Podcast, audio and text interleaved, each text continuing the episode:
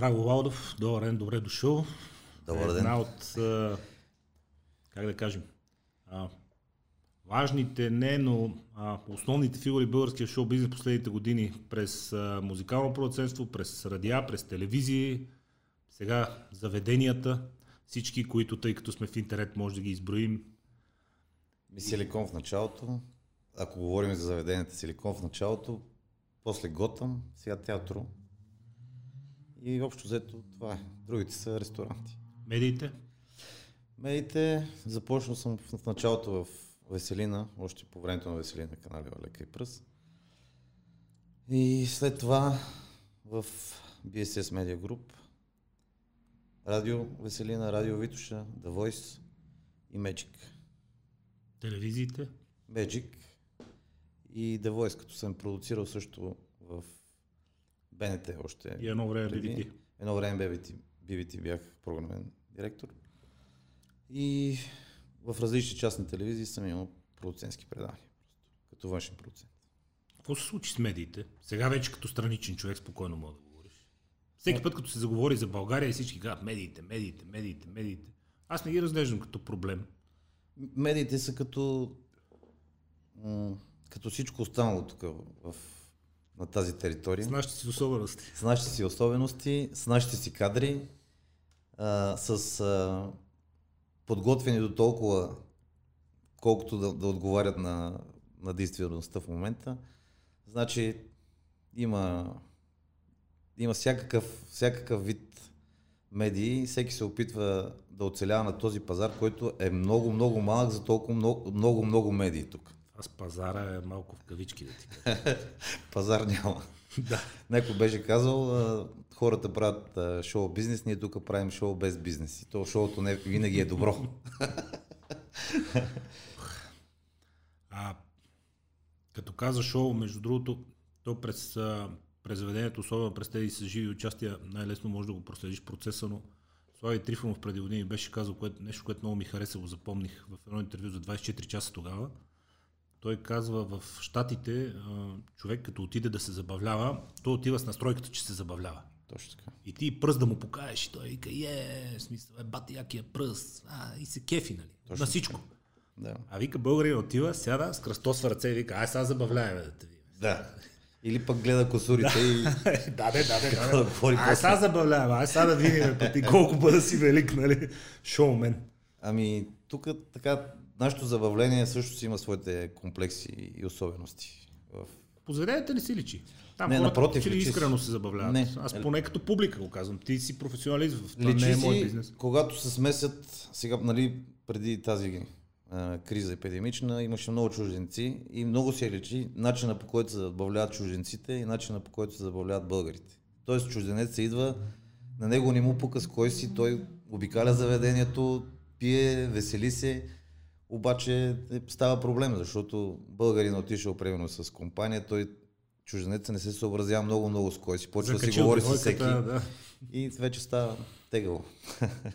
В чужбина няма ли го това? Защото тук си го има деленето. Сега. Компаниите, той, Асония, тия не ги заговаря. Чужбина, в чужбина не, е- не е точно така. В чужбина хората главно се забавляват. Те нямат тая нагласа като нашата чак толкова тежка. За, нали, ако някой заговори някой от компанията, става въпрос нали, да не си личи явно, че е жен, женат. им. Но е заговори, няма проблем. Но тук обикновено е проблем. Да. А, да. Тия, които знаят какво значи, знаят Да, какво значи. да. Че е Е, проблем. Винаги проблемите са или за пари, или за жена. Други проблеми няма. То това е обобщава човешката история, майката цяло. Не само бизнеса с заведението. Да. Та, та медиите Медиите. Нищо. на нашото си ниво. Точно. А защо? Добре, защо? Аз не мога да разбера. В смисъл, Медиите са точно като на едно Софийско кръстовище. има и всякакви. Да, абсолютно. Не, защото казват проблем, вижте медийната среда. Ами аз си гледам медийната среда. А, в интерес на истината, това, което се търси, може би, като забележка, би трябвало да е насочено единствено към БНТ и БНР. Всички гледни точки, обективност и така нататък. Оттам си има, нататък си има собственици, интереси, виждания конкретни, вкус. Да. Има ли двама души еднакви, за да изглеждат медиите им еднакви? Няма. Има човек, един известен господин, бизнесмен, супер, направил си е сайт, той излезе и си каза, аз го финансирам, аз го издържам, тъй като има конфликт на интереси, аз съм забранил там да се пише за лекарства. Да. Аз като читател знам, че в този сайт за лекарства няма да прочета, но ще отворя друг сайт и там ще има всичко за лекарства. Какъв е проблема? Виж, в България всичко е много ефтино, ти знаеш много добре и всеки един, който иска да направи нещо, дали в негова полза или да навреди на някой, е достатъчно да си намери 4-5 журналиста, не са чак толкова скъпи, да им даде по някой лев и да направи някой зло. Това е Да най-големия свършат- проблем. свършат работа. Да, точно така. Това е най-големия, най-големия проблем. Интересите са много, кадрите са малко, медиите са също много. Но за толкова много медии, според мен, няма достатъчно подготвени кадри. Има ли пазар? Не. Според мен трябва реален пазар, ако има да се издържат всички медии пазарно, аз съм сигурен, че 50% ще отпаднат най-малко. Според мен и повече, но виж какво става в радията, тъй като ти последните години основно беше консултант и менеджер в радиобизнеса.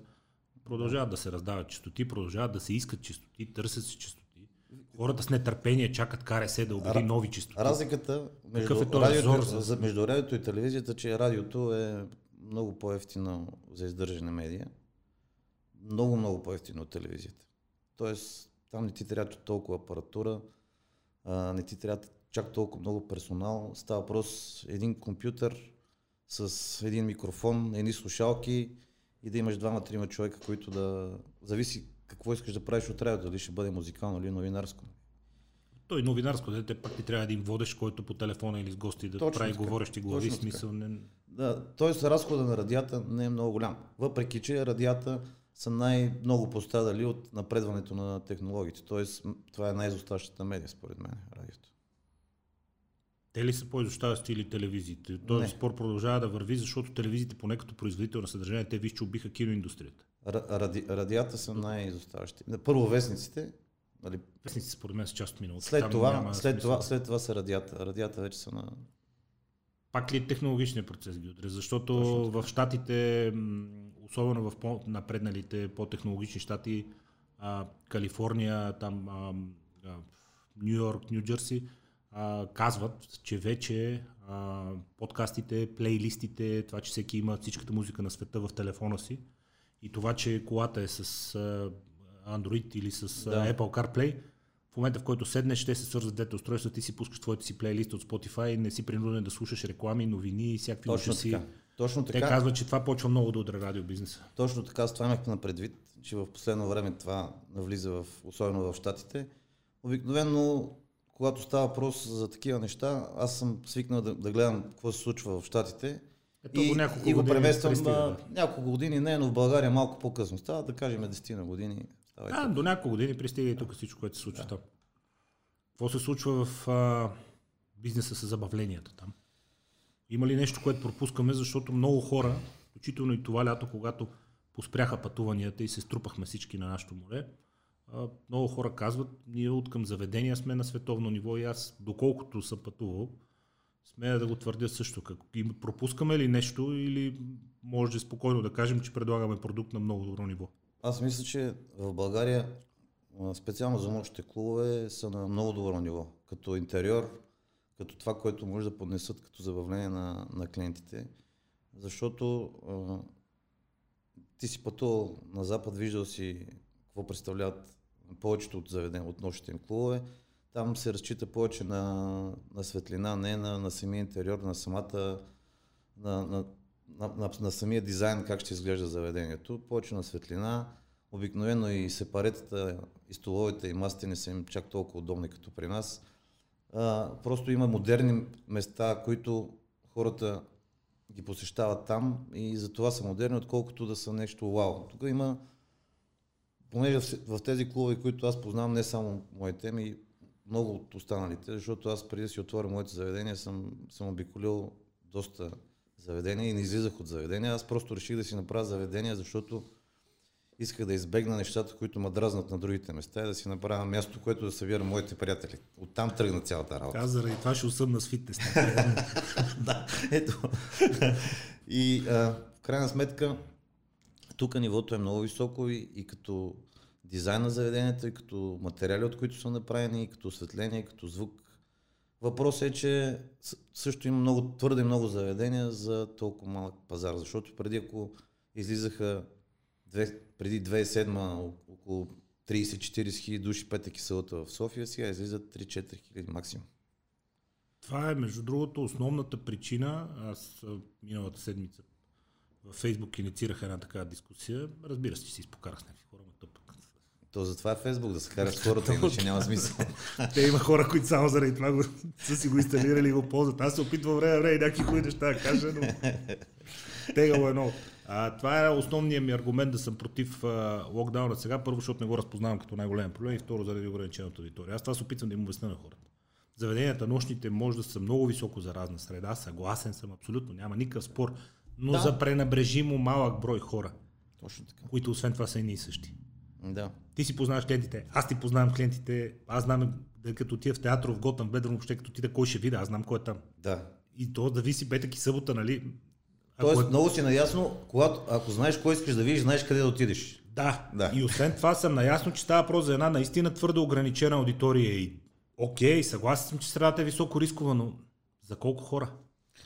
Не, ние, ние така, ако говорим за това, което се случва в момента, нали, най-общо за заведенията, значи има и едната и другата страна. Тоест, лекарите казват, затворете заведенията. Разбира се. Да. Защото е високо рискова Защото среда. е високо рискова. Въпросът е, ние също, при нас, при нас е, а, ние се обиждаме единствено това, че никой не ни викне два-три дена, една седмица преди това, те виждат как върват нещата.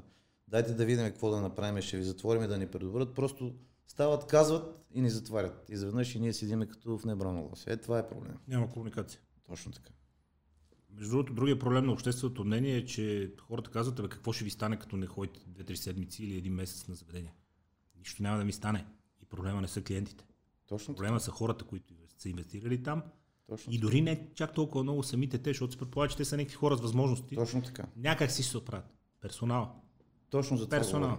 Точно за това. Ти си знаеш персонала, на мен това, което ми прави впечатление и по морето и тук е, че средният профил на персонала са млади хора, които те първа ще се развиват в нещо друго и тази работа им е на живот и смърт, за да си довършат студентство, да изкарат Точно. да се закрепят живота, както се казва. Точно така. А, а, Такъв за... човек да го оставиш два пъти за една година без пари, просто... Е много специфично, защото, примерно, ние си имаме политика в нашите клубове, по какъв начин да работи персонала и, и горе-долу, нали, как, как, да, как да изглежда цялата, цялата тази дейност, защото обслужването и начина по който обслужва персонал за нас е много важен и ти обучаваш един човек, той работи при нас вече една, две, три години, инвестираш в него, времето, в неговото време и твоето си време. Клиентите свикват с него. Клиентите свикват с него. Той с тях. И, и в един момент ти го оставаш този човек и не, нали, ние не ги оставаме. То е ясно, че ние по някакъв начин ще може да, помагате, да, да, ги запазим. Да, и то за да го задържиш. Но, но най-големият проблем е това. Запазването на самите хора. Не е въпроса в собствениците. Изобщо. И аз това казвам. Да. Те хората пренебрегват разговори, какво ще ви стане като ма. Не е заради нас разговора. Нищо да. няма да ми стане. Да. Какво ще ми стане, като не излизаме един месец? Много важно. Изобщо не е. Не е това темата. Точно така. Темата са хората, които работят там. Точно така. До момента това, което се направи, касае ли ви? 60-40 изобщо всички тия мерки? До някъде ни касаеше докато работихме. Сега в момента вчера се събирахме Асоциацията. Асоциацията, т.е. Най- най-вече нощите заведения, нощите клубове. Говорихме доста по въпроса м- и сме на... Асоциацията ще излезе с едно писмо, мисля, че вече те си имат срещи. Аз не, не хода по тези срещи, но те ни казват какво са свършили. Нашето единствено предложение е точно това. В този, до този 14-дневен срок, поне ако е така, аз съм сигурен, че няма, той ще продължи. За съжаление, аз. Да, за съжаление. Да могат а, да обезпечат а, хората ни, т.е. тези хора, които работят в клуба, сервитьори, бармани и така, без да минават парите през фирмата на клуба. Ме няма нужда по егенето, където се осигурява. Всеки, всеки на колкото се осигурява, Просто да, някакви да, пари си да плащат болниците, си му ги плащат, но е лично не. Това не е единственото искане за момента. Мисля, че е, е нормално и резонно. То не би трябвало да има и обществена съпротива. между това, но като че ли за момента общественото мнение се наостря срещу собствениците, срещу клиентите, а те не са темата. Не е това темата. Ние, ние за това казваме, че не Не е искам, това не искам да минават през нас тези неща. Просто Да. през нас, през това те си, те си знаят и да си влизат в сметките на самите хора. През ной всеки си има. Да. Те си знаят сметки, как ти почта болничен, така ти платят и обещатение. Точно така. А хората се настроят, защото за медиите трябва, пак трябва да си говорим. А, допреди малко бях така доста м- политически коректно. Така Абе, не коректно дей. съм се изговорил. Не дей. така че няма, няма смисъл.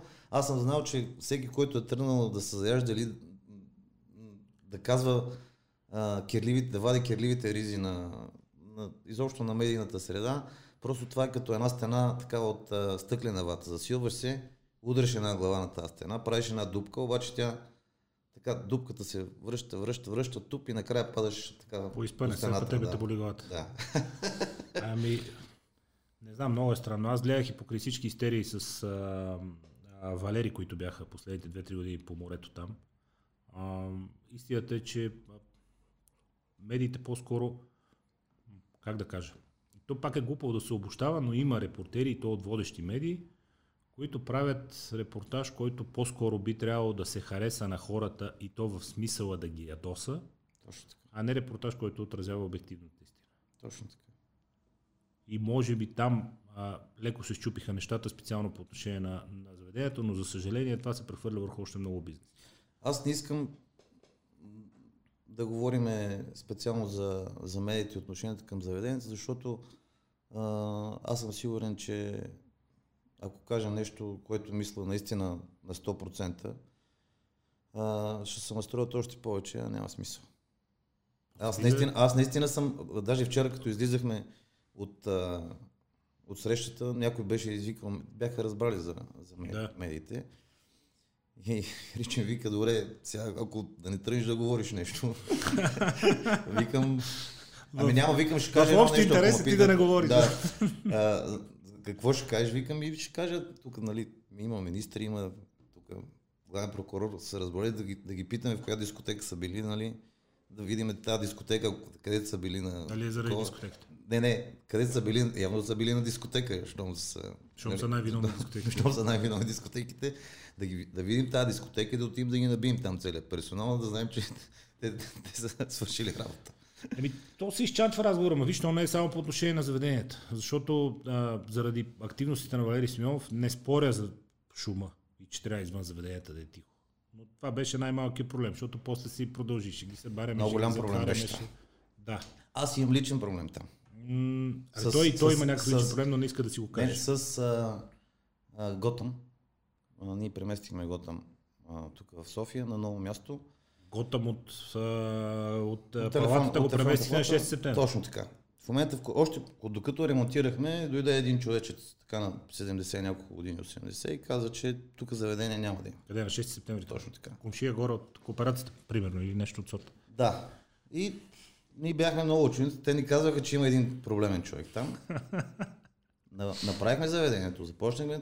Този човек всеки ден, в продължение на 6 месеца, докато локдауна не беше, по три пъти на вечер викаше полиция за шума.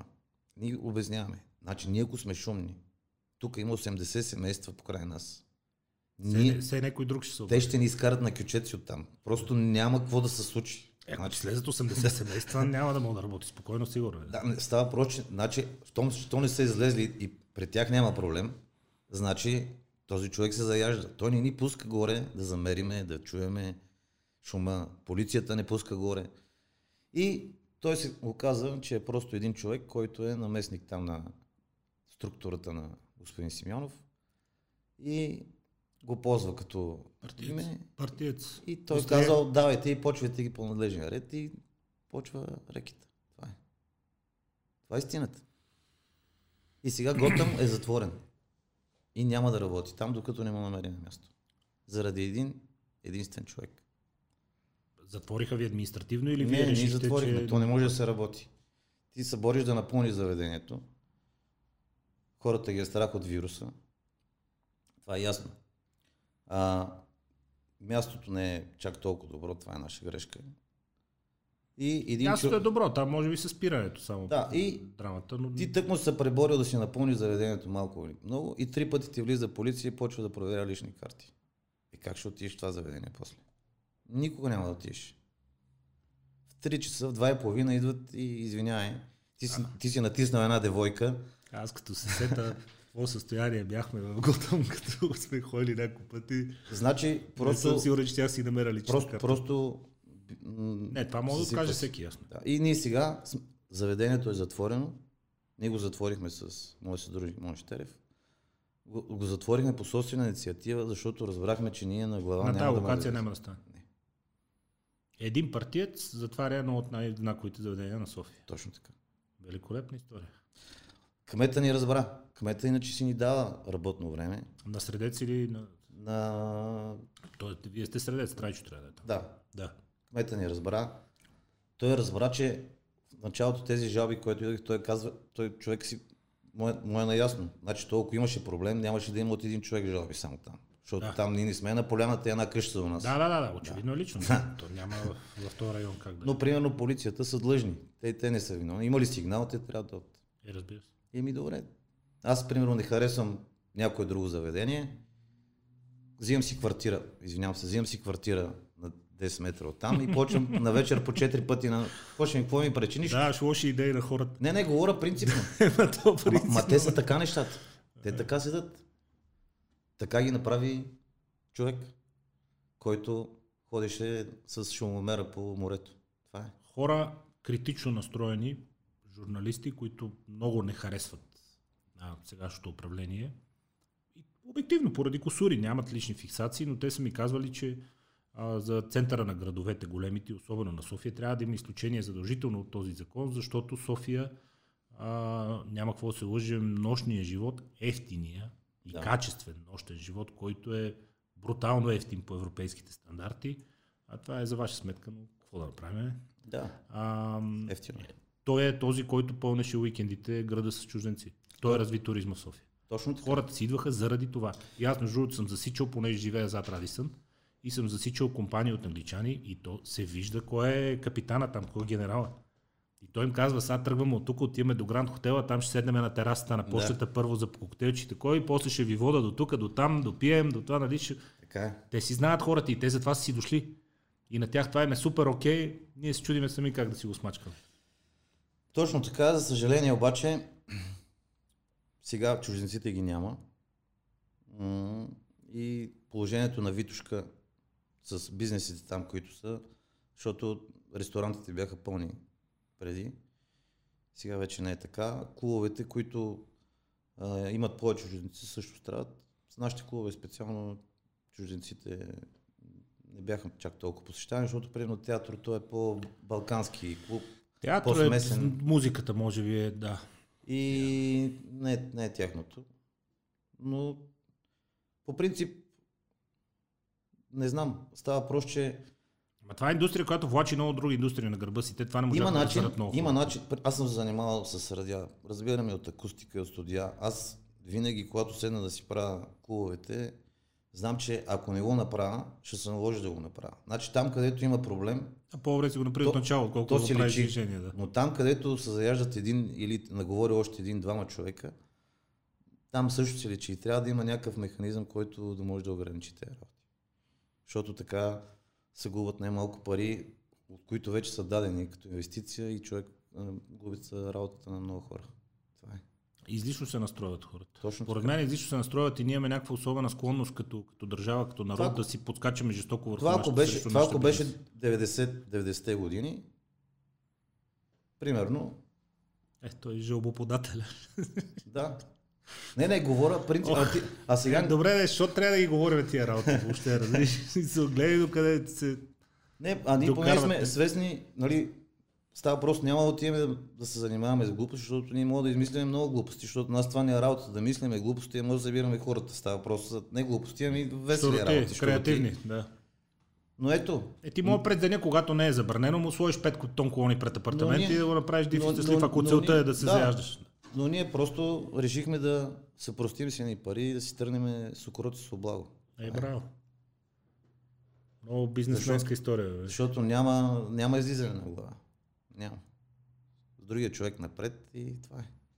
Много е странно. А виж, че те до такава степен бяха облъчени 2018 беше.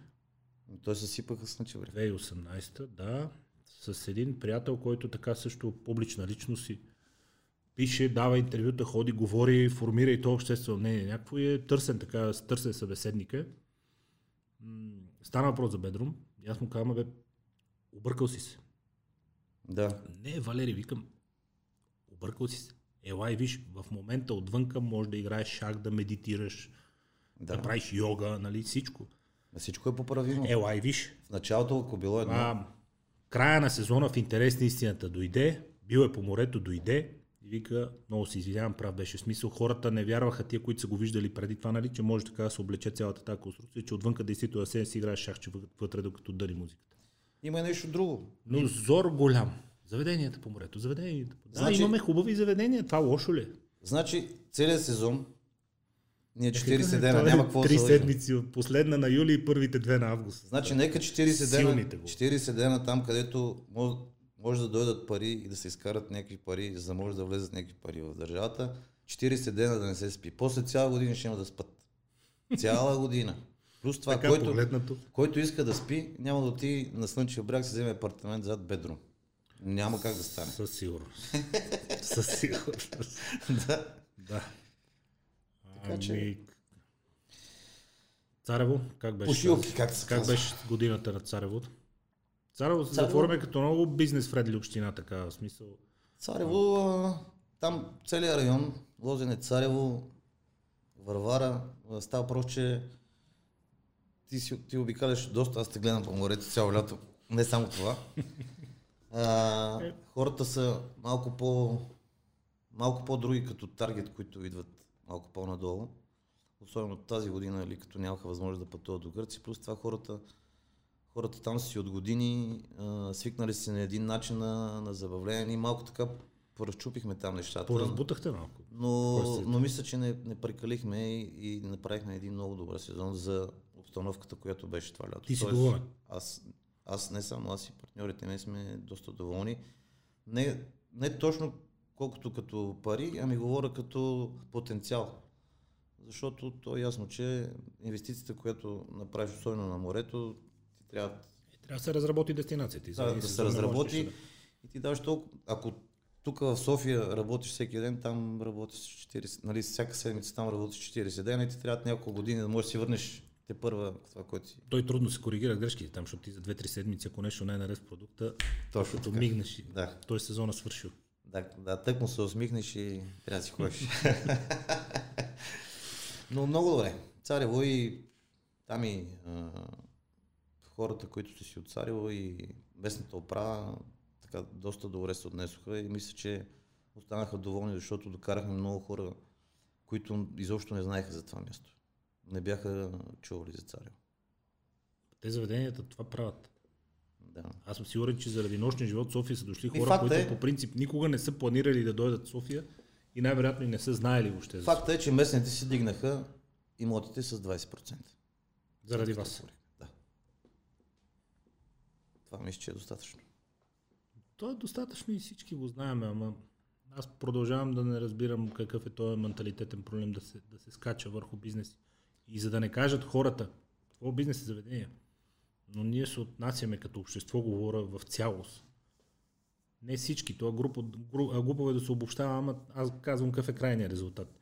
Е, скачаме по минна индустрия, по туризъм, а по а, едроземеделие, по, по какво ли не. И в следващия момент, като седна да говоря с нормални хора, разумни, казвам, добре, де, нали, Тръм беше голям казус, а ще има ли там златна мина? Да чуе. По абсолютно всички, по абсолютно всички европейски, световни, африкански, ако ще е стандарти, ние сме изключително слабо населена държава, като гъстота на населението. Точно така.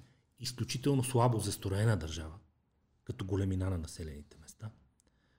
Горския ни фонд всяка година нараства с 2-3%.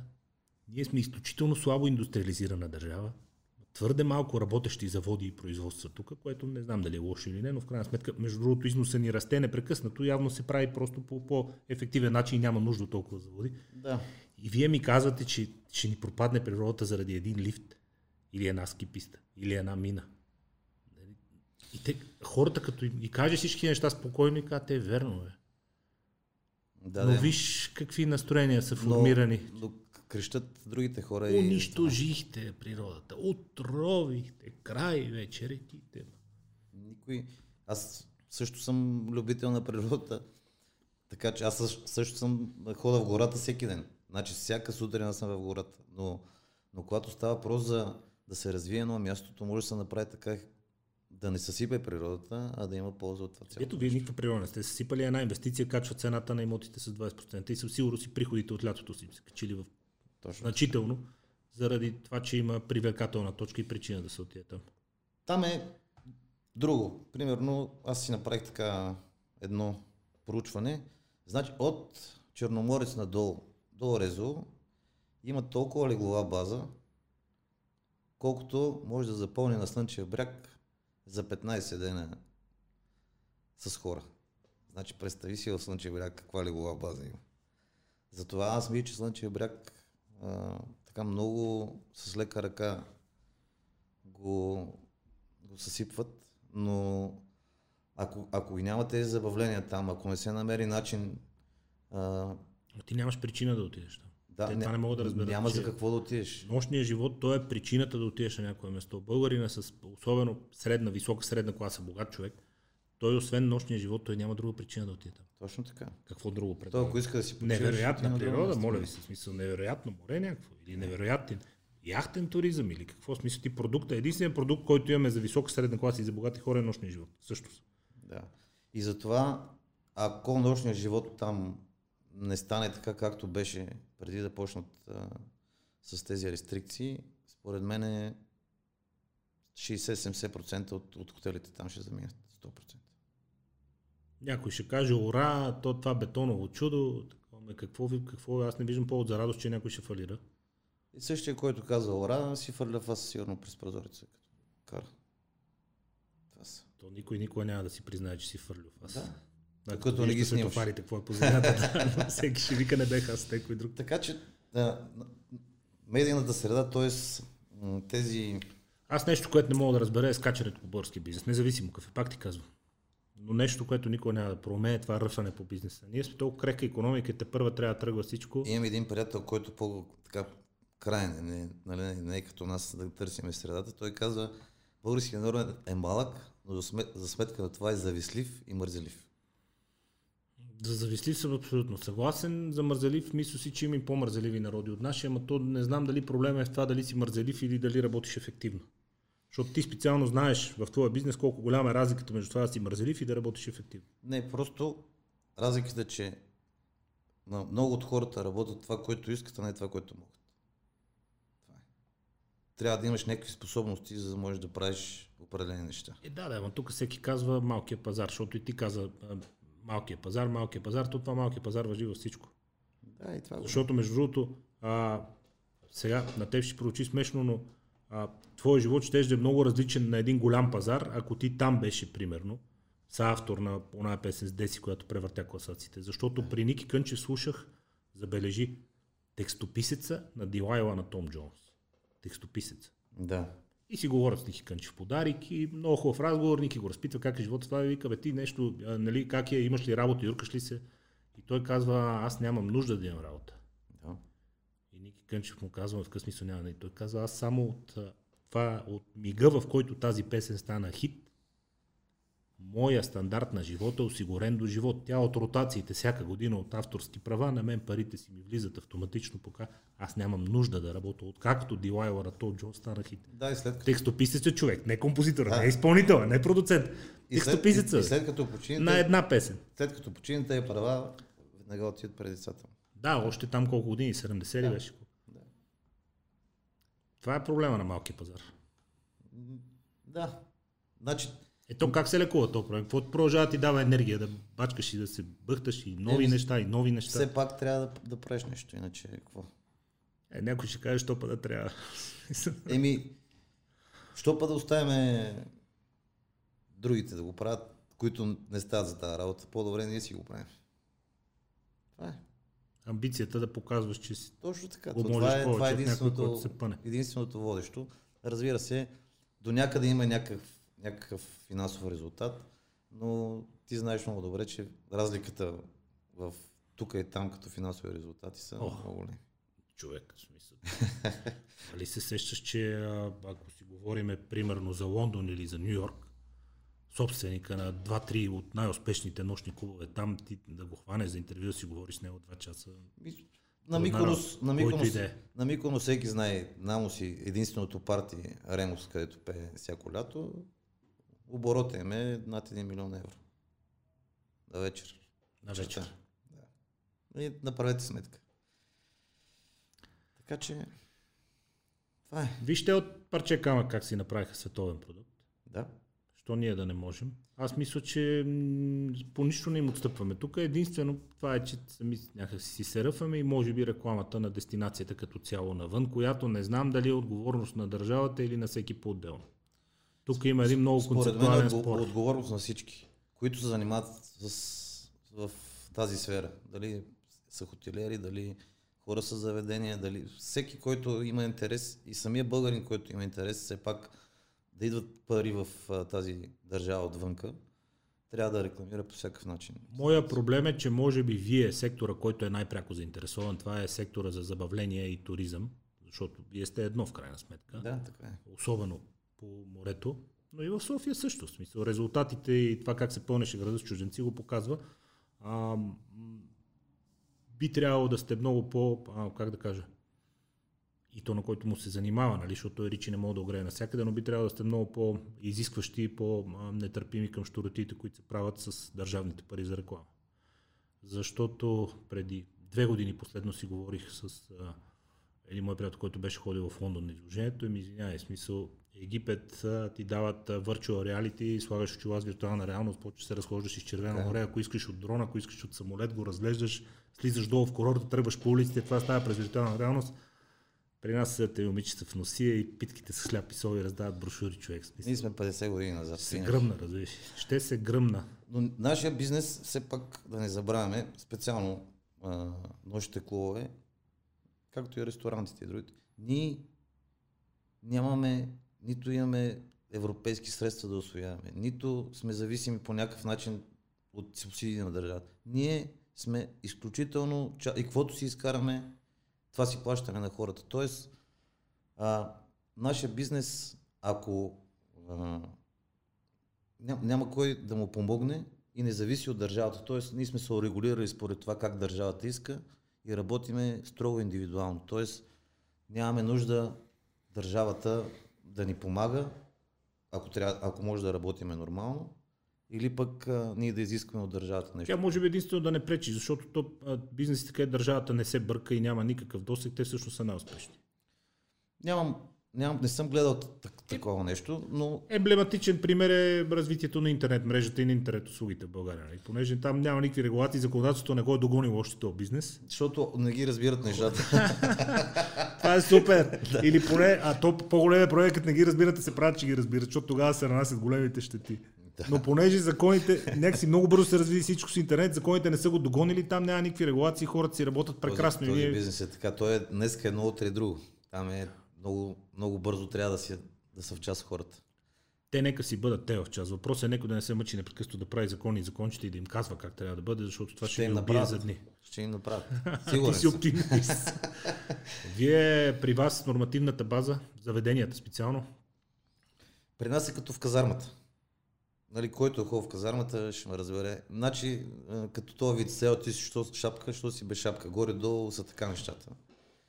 Ние се опитваме да, да, да се наместваме в, в нещата, да не правиме зулуми, т.е. всичко да ни е а, добре. колко институции ви регулират? Много. Общини, АБХ, НАПове, общини, апове, рези. економически полиции, рези. Много са. Значи, когато а, бяха Абе, проверките... то самия факт, че не мога да изброиш. Значи, когато бяха проверките, влизаха, когато тръгнат на проверките, те сега проверяват, нали, вече сега не проверяват в момента, защото Сега в момента няма какво да проверя. но, пред, но преди епидемията, а, също бяха тръгнали всяка седмица на проверка, точно по 30 души влизат в заведението. 30 човека. Различни Това е екипа от всичките видове Точно служители на различните звена. Да. И едни лелки, едно чудо, те, те, не знам, те трябва да дойдат в един и половина, на тях им се спил. Вече, нали, поне малко вечерта. вечерта, един и Вярно ли половина. е? Точно така. Докато работиш. То верно, че те в нощно заведение, кога да дойдат. Да. Е, какво им пречи да дойдат през деня да си изберат стока си, направят замервания, да видят програми, компютри. Така. А другото, което е, че плащат, нали знаеш, седи заведението и изведнъж влизат 30 човека, от които 10 са униформа. Нали, Ами, то на мене ми се случва заведение, между другото, и то проблем е, че идват а, данъчни, казват стоп каса, и аз не мога да стана да си плата сметката да си тръгна, защото като му кажа, добре, виж, пич, мисля, ваши си ви проверяват нещо, да, си плата да си хода, той не мога да ми извади сметката. еми, не, хора- хората се плащат. Да, Все пак пак, клиентите го отнасят. все пак но, от но, нощния, нощния живот е, а, става просто малко по-интимен, т.е. не е чак толкова, да кажем, да отидеш на театър, да седнеш всички да те видят, ти просто си отишъл с една компания, да се забавляваш малко, да си попсувате, да си, да си пинете, нали, да си кажете някой друг лав и в един момент Ами, не е Той удобно. нощният живот действително е интимен в смисъл, че човек излиза с компания. Никой не излиза сам, за да се бухне в някаква тълпа, нали? Точно така. Всеки Само излиза с- чужденец може да излезе сам и да се една тълпа и да направи голям сир. Ама, между другото, в Англия, Веско, имаш ли, дай да видим някакви английски клубове, а, каквито ти попаднат произволно в, а, в търсачката. А, в Англия пък а, м, съм се сблъскал с друго нещо, което тук, като го казвах на хората, ме гледах с леко недоверие. А, на, на входа на един нощен клуб в, а, в Блекпул бях. Той Да. Блекпул е нещо като слънче бряг. Мазаница страшна. Страшна мазаница. Аз си мислех, че тук е Не, тяхната мазаница е по-голяма. даже. Майко, майко, майко, майко. В смисъл там а, хората, които разбират, че ме разберат, 4-5 часа след обед имаше клубове, които изглеждаха като домби в 8 часа сутринта. 4 след обед. Да. Мазаница, мазаница. Особено ако има същия ден матч. Не носят. Това е Те и проблем. жените пият и се бият наравно с мъжете, въобще е страшно. Еми те са и по-яки, да ти кажа. и по-мустакати. Повечето пъти.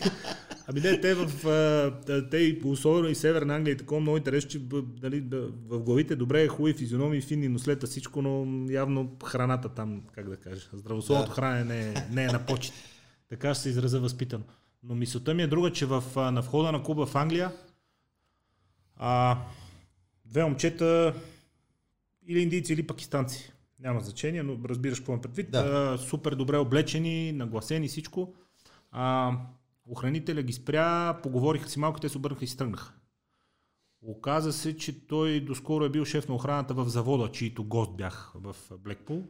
И аз го помолих, той е търговски директор на завода, викам, добре, питай го какво стана, много ми е интересно, що ги изгони. И той отиде да говори с него и се върна и каза, «Бе, той не ги е изгонил, но просто им обясни, че вече градуса на настроението вътре е много висок Да, и не имат може да им проблем. гарантира сигурността, Сигурността, да. заради цвета на кожата им. Просто хората вътре вече са много пияни. И изборът е техен.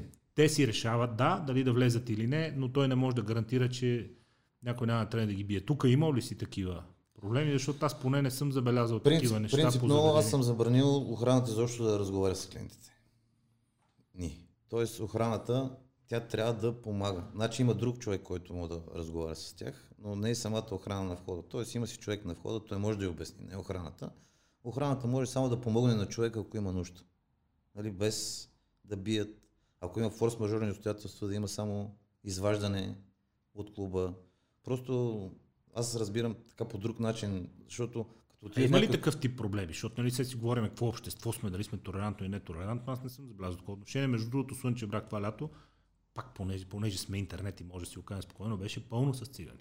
Дали си бяха дошли от чужбина, дали такова, но и си излизаха хората и си се веселяха и аз между другото много им се радвах, Не, защото циганите, само да ти кажа, те са такова, те са където има вакуум, т.е. такова и те си пъзват. класните пространства. Както Ама- по селата. Ма- Хората се махнаха от селата, циганите отиват. Не забелязах никакво а, различно отношение към тях и от другите клиенти и от, и от персонала. Между другото, което много ме изкефи и те хората са дошли искрено да се заболяват там. Аз им се радвах, между другото, казвам, нека, добре, нека дойдат на хубавото да видят как е. Какво. Не. Няма специално за заведения, аз не знам да, да има такова дискриминация от този сорт. Тук в България. Да. Аз също, между другото. Вижте, Стига, стига да е облечен прилично. старите защото демокрации, защото които ни Бог- размахват пръст, там това продължава да си е проблем. Те така им изнася. Да ни размахват пръст. Да. да ни учат как се прави. Точно. Еми аз мисля, че заведенията ние може да ги научим как се прави и между другото трябва смело да си казваме нещата, в които сме си добри. Не виждам никакво. Аз мисля, даже сме разгледали много българския клиент за, с заведенията, които, защото много бързо им омръзва, много бързо се изтърква вече едно, едно заведение. След, две, след, след третата година трябва да направиш ремонт, трябва да смениш нещо, трябва, за, ако искаш да останеш така в по-високия сегмент на пазара. Докато в чужбина правят едно заведение 20 години и два пирона не сменят. И всичко Аз съм работи. преживявал културни шокове, ама в началото. Като почнах да пътувам, като бях малък, като почнах си изкарвам някакви пари и да пътувам навънка, съм преживявал такива културни Да. шокове, защото примерно Солони казват, «Са, отиваме най-добрия ресторант. Да. Велик. Аз викам, «Какво да, отиваме в най-добрия ресторант. Нали? Спираме си отпред, бехме си по-накупили вече някакви коли, спираме си ги отпред на паркинга, влизам през едно антре, вътре ни портрети, нали? Глупости говоря в момента не конкретно, но примерно собственика се снимал с Бил Клинтън с това, нали? портрети негови, снимки с изключително сериозни хора, цели коридори. Аз викам, Да. да. къде отива? Влизам вътре, човек, едни дървени масички, едни покривки с дупки от цигари по тях. Да, така са. Рибка, сосче, хлебче, в смисъл да кажеш, че се припаднал от храната, нещо, викат най-добрия ресторант. Има, има, има им хубави места, но те са за, Безспорно. Безспорно. За... за, за, други хора са. Става въпрос. Не са за масови места. Тук това е интересното на, на, на вашия бизнес, че реално той е достъпен всъщност за всеки. Точно така. И не е задължителен. Нали? Тоест на заведение отиваш по желание, не е отиваш. задължително, нищо не е задължително. Да. Мисълта ми е, че а, действително е достъпен за всеки. Всеки може да се обади, да си направи резервации. Точно така. За едни съвсем прилични пари да излезе и да се весели то на най-добрите места и в най-добрите клубове. А това не е нещо, което в... А, нека се върнем отново към най-развитите държави. В смисъл това в Нью Йорк и в Лондон просто не може да се случи. Имах една случка, дойде един американец, който тук при нас бизнеса му е да в Америка изкупува радиа, които са западнали, купува го, разработва го, дига му цената и го продава. Дойде на обмяна на опит тук да си говорим. По за- линия за на радиобизнеса. Да, по линия на радиобизнеса. Той дойде за две седмици. Жена му на втория месец и половина ме молеше да го кача на самолета и да го превера. Той каза не. Аз Не му- не не му се жена, четири деца, не, не изобщо. Приключих. Да го Преоткри- напих- напихме преоткри го, себе си. Напихме го и го качихме. Жената след това всяка седмица ми се обади сутрин да ми благодари, че съм го, сме го прибрали. Аз имам подобни случаи. Единия не е за разправяне. Ще го разкажа после, като свърши подкаста. Този, този, този не беше за разправяне, но това е така по-лайт. Вариант. Не, аз, моя верно не е за разправяне, защото той не, не свършва по лайт вариант, но ще ти го разкажа като свърши подкаста. Но последният човек, за който съм работил, архитект Дамян Стоянов, фирма Стоа, правеше сградата на РВД-то. И освен каманаците, с които се занимавахме, той спечели окачената фасада, заедно консорциум с една израелска фирма. Те е водещи технологии по такива стъклени фасади. Още нямаше тогава. Те Тогава Да. навлизаха в България. И тези израелци, които дойдоха заради това РВД, в момента в който откриха Дали и Червило, Да. казвам ти, аз преди 6 часа не съм си лягал, защото се занимавах с тях. Ходиме, излизаме, човече, няма изваждане, тия хора просто тук като дойдат нещо им става от въздуха. Не, не, просто Тия откриха себе си, нощния живот, българките, алкохола, въобще. забавата и... Брутални професионалисти. смисъл сутринта да. стая работи като машина. Обаче, като дойде време и той като знае какво е там, вика, карай към дали, викам, бе, човек. Ма няма понеделник, няма събота. Страшна история. Едно време така, знаеш понеделник, къде отидеш, вторник, сряда, четвъртък, сега в петък и събота само и пак са малко хората. Това е. Преди работеха много, бе. Ялта в неделя, спомняш си, альтернатив. Escape, четвъртък, ретро. Точно така. Имаше през седмицата и си бяха разработени едните. Червил, червило градината в момента, Да. в който спряха, забраниха да се спира до, до, самото, до самото заведение. А, вечерно време позволяваха. Приключи. Позволяваха вечерно. Вечерно позволяваха. То на кой е трябва тази лента през нощта, човек? Приключи веднага заведението. Ето това е. И Какъв е проблема след синята зона, примерно след 10 часа вечерта, там където има заведение да се остане? На кой му трябва тази лента в, в а, един през нощта? Еми, Там минава кола веднъж на 10 минути. ето, ето едно, едно нещо, как може да приключи едно заведение култово, което... Дреболик. Е, червило. Е. Велика история. Да, Ама виж, дреболик. е това го приключи. Дреболик. Мгм. За една лента. А представи си да влизат а, на морето 20 полицаи и да спират музики, да дърпат а, пултове и хората са събрали и им разваляш на... Защото бедрум е примерно за 8-900 хиляди човека, сигурно, може би. За какво става въпрос? Макса е за две, ама повечето петъци, съботи, силните тия, Да. нали, края на юли, началото на август, Ами, толкова добре, 1000, 1000-1500 човека. Влизат 10 човека и развалят неща. всичко. Аз, между другото, си 2018 изпитах наистина срам, а, защото тогава, заради това, че се направи Марк Найт, мисля, че беше на открито, Да. те тогава замерили и сега слуховете твърдят, че един господин се е обадил от София на един господа в Бургас и ме казал там уикенда да има затваряници. Не ме интересува какво ще правите. да. А само слухове не знаем дали. Нито знаеме кой е господина, нито дали се е обадил. Факта беше, че а, треснаха какао събота вечерта го затвориха заради това предишно нарушение с акта там с конститутивния Да, спомням. Те ги бяха затворили знаете, 3 да. дена, мисля, че тогава. Да, и в събота вечерта усъмнахме, тъй като имаше чуж диджей, те си бяха дошли хора заради него, то заградено с полицейски ленти, ходят едни жандармеристи с едни униформи с едни пластмасови такива предпазни ризници и с едни щитове, то заградено с полицейски ленти, отпред бусовете на жандармерия, а постави се на местото на чуждия турист, сега дето е дошъл там. Дет само на чуждия. Ми българският А и турист. ти знаеш, че един недоволен ще откаже 200. Един доволен, я те похвали некъде, я не. Да. Но един недоволен ще откаже 200 човека. Значи това е най- Не, тогава наистина ме фана срам. В Смисъл, най- сами си го причиняваме. най-кофто на този бизнес, че много трудно се строи колипката, за да можеш да станеш актуален, да, да можеш да завъртиш бизнес, а много бързо може да се прецака всичко от нищото просто. Това е... И то това тук, за съжаление, за много неща въжи като че ли. Може би, защото сме още крехка економика, няма традиции, няма...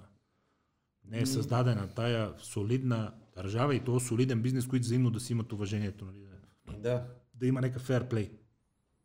може би така, но, но става просто, че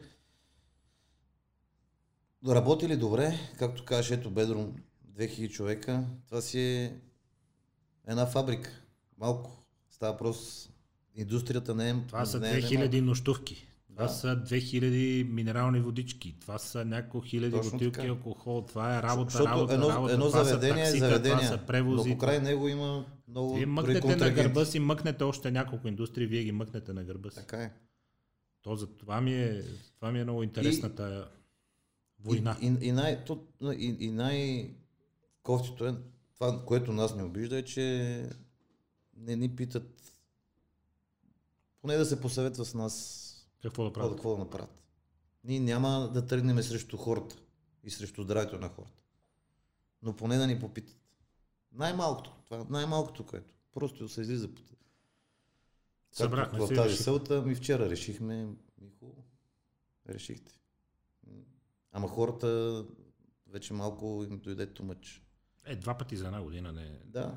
Затова, ако смениме начина, мисля, че всичко, вси- всеки ще разбере и всеки ще влезе в положение. Защото, примерно, аз разбирам и влизам. Но, примерно, има хора, които не го разбират. разбираш и влизаш. Има, както ти каза, голям пазар, много заведения, има хора с кредити, такова, заложил си имущество, решил, че му е страшна идеята, вързал си цялото имущество там, само и само да Точно така. хвърли нещо да прави. Ти като му кажеш, събрахме се и решихме вчера. Имаше заведение, което трябваше да отвори сега на 29-ти.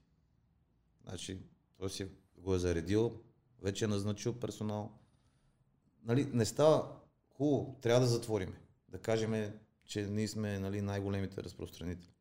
Което аз се съмнявам, но нека... Най-големите разпространители със сигурност не сте. Единственото, за което може да се съгласа, че може би е най-рискова средата.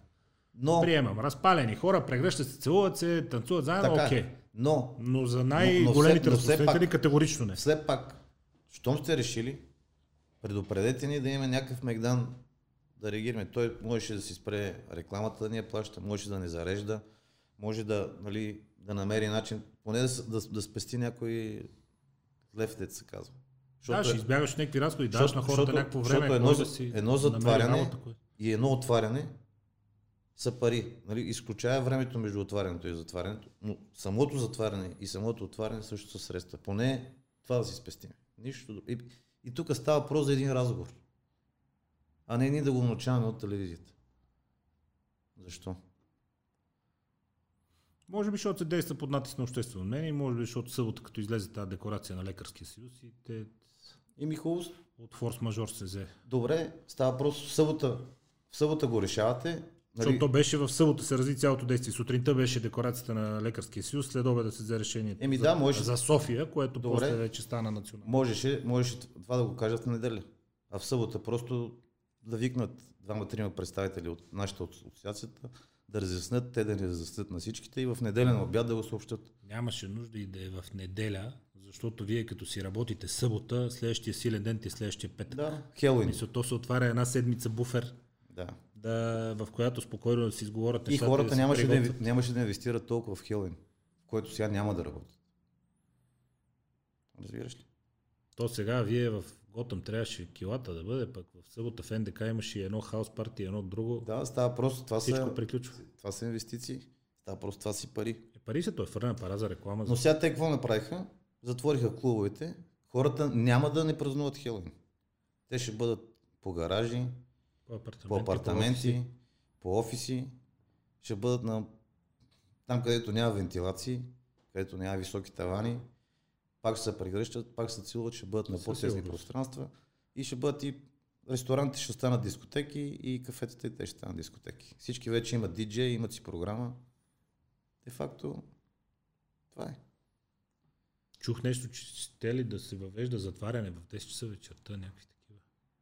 Добре, аз ако се събера на Песко, Хелуин, можеш ли да намериш тази последната заповед? Защото мисля, че в нея или в а, статуса на здравния министр или Фандъкова имаше качен целият текст, ако, ако я няма на добре, сайта. добре на аз, аз Защото го имаше там, че май всички до 10 часа, смисъл само нощните, пък всички останали, ама до 10.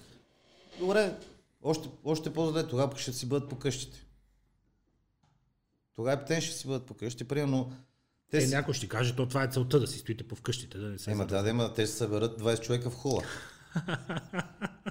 20 човека в хола ще съберат. Те искат да се намалят. Защото имат 3-4 дати, които са като нова година в Знакови. като празници. Да, Ето няма как да не ги празнуват. да. И аз съм сигурен, че въпреки всичко, заведенията може да не работят, но хората ще си го отпразнуват. Какво правиш ти, ако си на страната на политиците? Това за диалога, окей, ма какво решение би взел дългосрочно, защото виждаш на къде върват нещата, виждаш ги числата, виждаш отношението от страна на доктори, на лекари, виждаш как и общественото мнение тръгва след тях и казва, добре, сега кръчмите ли са най-важни. Аз, За мен не са, но аз ти какво решение би да взел, ако си най-отгоре? Първо и да си кажа, че не, не разбирам от, от, поли, от политика. Аз съм... Ти си първият българин, който каза, че не Не, разбира. не, не разбирам от Не, политика. извън шегата, тук няма някой дали да не разбира. Не, наистина, става въпрос, първо не е моя Интуитивно, интуитивно, какво ти говори, какво би Ин, било интуитивно аз ще да използвам това време от март месец до сега 100% да може да, да реформирам всичко, поне като е криза, Да я посрещаме подготвени. да посрещнем, т.е. да посрещнем подготвени, да реформираме така държавния апарат и държавната машина и държавната номенклатура, м- така, че е, значи, то е ясно, че тя най- най-вече има нужда от, от реформа. Тоест, а, дали ще знаеш, да извадиш един документ, трябва да минеш през, може да си скъсаш нервите два дена. Моля ти се, страшно. Тоест някакси да се улеснат всичко. Става въпрос, много, е, много са раздути щатовете, всичко е много раздуто. Знам, че това е част от изборите, от изборния процес, но става въпрос, ако някой наистина мисли както трябва и иска да направи нещо, ние трябва, ние сме вече 21 век, ние сме аналоги хора, хора в дигитален свят. Е, това е истината. Ние трябва да минаваме към други формати. Тоест, малък апарат, който да е ефективен, частниците да работят добре, стрикно да следят и да частниците си спазват, държавата да изкарва пари и, и така. Това е. Не могат, то ще ни догонват. Ти Защо? като човек, който си занимава с медии, знаеш, а, миналата година имахме безумен случай с СЕМ. Антон Тодоров в неговото предаване, което Да. се казва Документите. Тоест, то е документално. А в члена от закона пише, че в документални предавания за цел на иллюстрирането на разказваната вътре история и фактология може да използваш чужди материали без превод.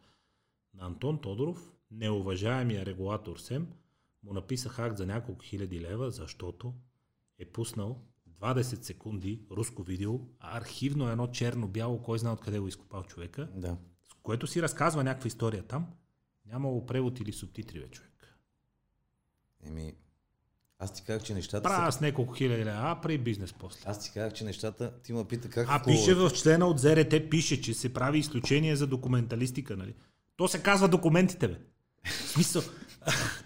Абе, ей, Добре, искаш да ти кажа един парадокс? един парадокс. Сега, дай надолу да го видим, Весич. Мисля, че... някой предлага абсурдното. Значи те, ако ни попитат нас, никога няма да го предложат това и ние да станем смешни в очите на хората, да се намали музиката.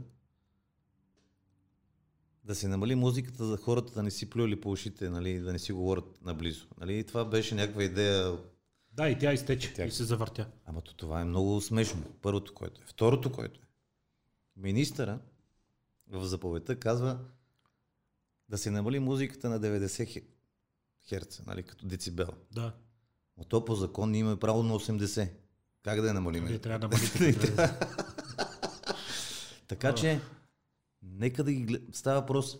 Ако ни питат нас, ние никога няма да тръгнем. Ние ще се опитаме да, да направим нещата така, поне да не изглеждаме... Поне да не е Да не е смях. Това все едно утре да излезе вътрешен министр да каже, че ограничава скоростта на магистралите на 180. Да, е Сега също. са 140. да. Другото, в София се няма да работите. В София няма да работите. Пловдив казаха, че ще работят. Цяла София си направи резервации в Пловдив. Пише само нощни заведения, те вече са спряни и те, но не пише това ограничение. Някъде четах, че трябва да има до 22 часа. Ако искаш, пробвай да потърсиш дали ще излезе. няма, няма значение това. Има значение, защото ти, както каза, сега ако ще се маскират ресторантите на дискотеки, то файдата от цялата история... Значи аз ти казвам, че на мен ми се обадиха поне 10 ресторанта да, те, ми търсят дали познавам някой диджей. Диджей изпълнител. Да, да, изпълнители. Това е. Значи, ако не Е, това ще доведе до това, че ще затворят всички накрая. Да, и става просто. Не знам дали целта е да се изпокараме с ресторантьорите, което няма да, няма да стане. Няма да стане със Едва ли сигурност. това е целта да се изпокарате? Но, но просто а, преди нещо да направят, ако не го измислят нали, както трябва, поне да ни питат, ние няма да ги подведем. Става въпрос, ще се опитаме да не изглеждаме поне ние смешни в очите на хората и да не изглеждаме жалки в очите на хората. Къде отиде шоу бизнеса българския? Говорейки си за заведенията, в крайна сметка поправиме ако греша, ама на, първо на а, пазара, че ни е смешен, е смешен, но преди пак някакви дискове, Не, той някакви не е смешен, касетки, има пазар, но... продаваха се, някакви дискове и касетки се продаваха. Сега всичко влезе в интернет вече. А, клиповете си ги има в YouTube, те, изпълнителите от гледанията, я вземат някакви пари, я не. Цялото съдържание е абсолютно достъпно и в смисъл основният източник на приходи е тая моя любима дума участията, Да, което сте пак реално вие. точно така. А, а, на къде отива българския шоу бизнес в този смисъл? Има ли пазар? Може ли да се говори за сериозен пазар? Очевидно има някакви успешни изпълнители, които се оправят добре. Да. И къде остана чалгата в цялата мозайка? Защото тя продължава някакси твърде много да разделя хората, които слушат и не слушат, които ходят и не ходят, те, които не ходят много гордо казват, че не ходят, все едно е някакво страшно постижение. Значи крайните хора са много малко вече. Преди беше Влезе в мейнстрима, като че ли. между 2000 и 2010 нали, имаше разделение такова. Да, не. А, Имаше разделение, а вие тогава с Радио Веселина изкъртвахте рейтингите. Не знам какво разделение е имало.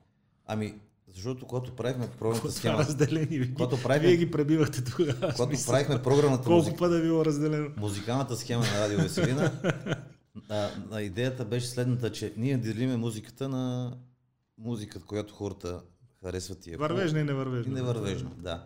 Въпросът беше как този каламбур ще го... ще го смесиме. Как ще го опакуваш? Но примерно, ако трябва да пуснеш Том Джонс след Цеца Величкович, да кажем, а, по-добре пусни рекламите преди това, да минат една-две минути. Нали, Да не е рязък да- прехода. Да, да, не. да не ги смешиш двете едно в едно. Нали. Става просто, пак сме мислили по някакъв начин и мисля, че самата схема беше много, много Е, подходяща. тогава много ударихте. Да. Тогава много ударихте. Те хората им се вярваше за, тогава за какви рейтинги ставаше въпроси пазарни дялове. Точно така.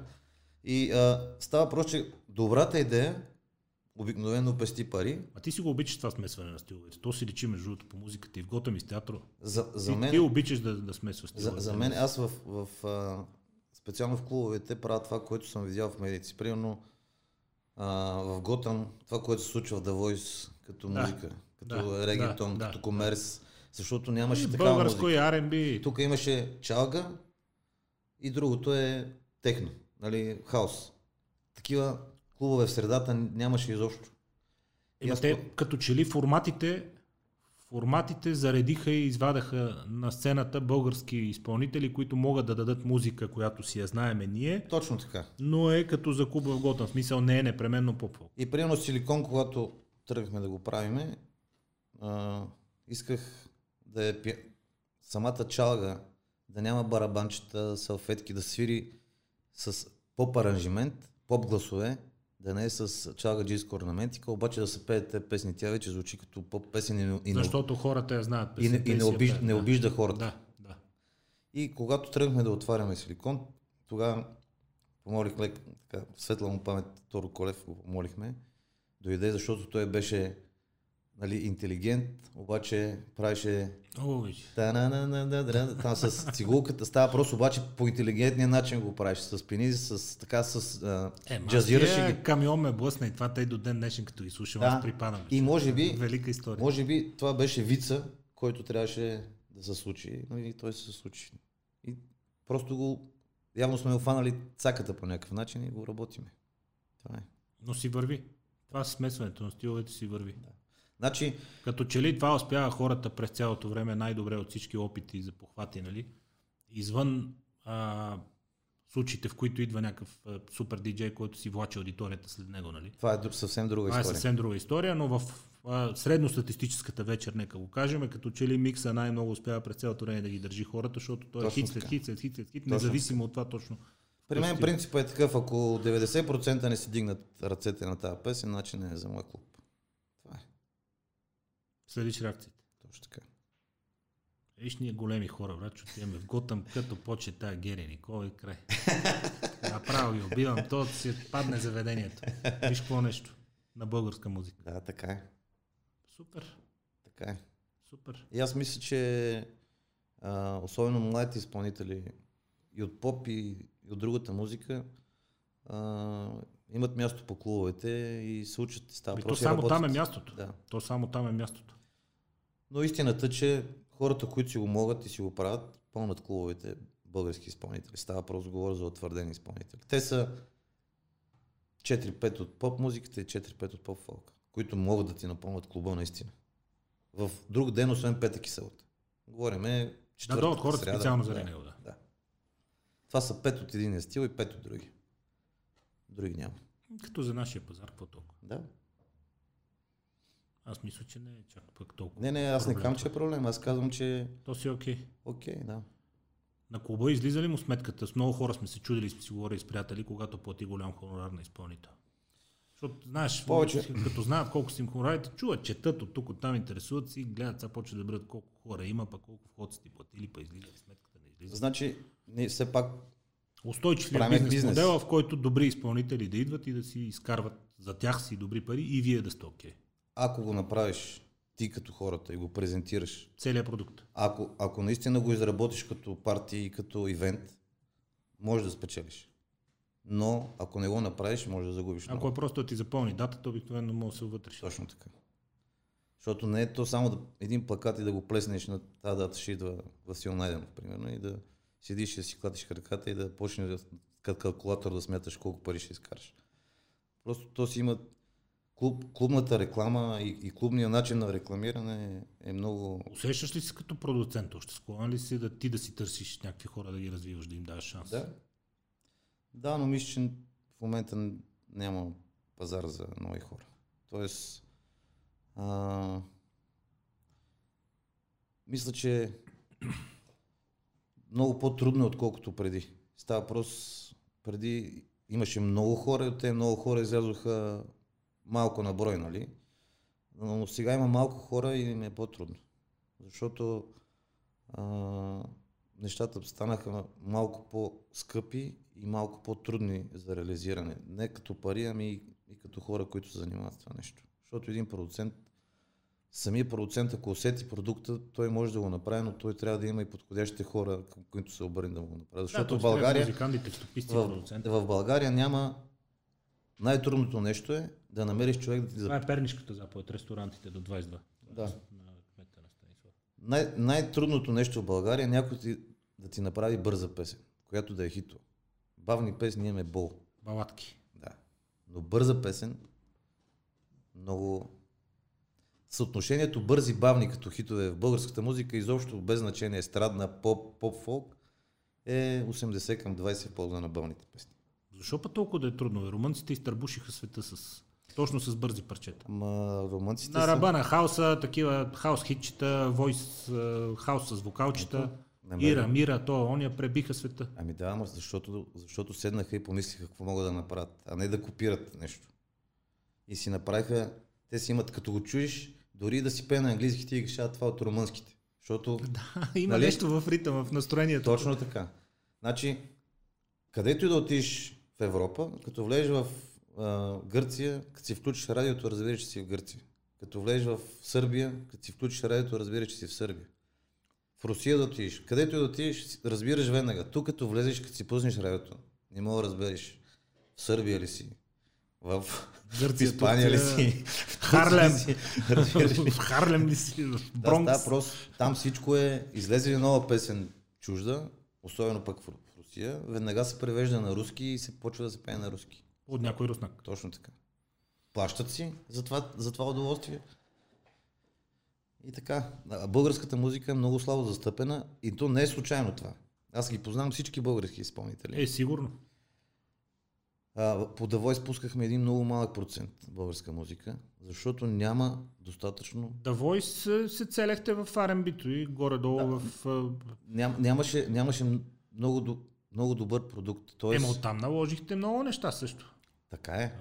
Но Димчо там, Били Хлапето, Михаил Василева, вие още ето оттам ги избутахте. Защото, защото Аз ги знам оттам, от Насантра предаването знам сумата и хора, този Декстър продуцент, аз го знам То- от Насантра предаване. точно така, ма, защо, Иначе най-вероятно нямаше да знам за това момче. за- защото а, има някаква из, избирателност. Тоест, не мога да пуснеш всичко, което излиза на пазара. По-добре е да пускаш най-доброто, отколкото да пускаш цялата боза и хората да викат, «Бе, никаква музика правим, никаква.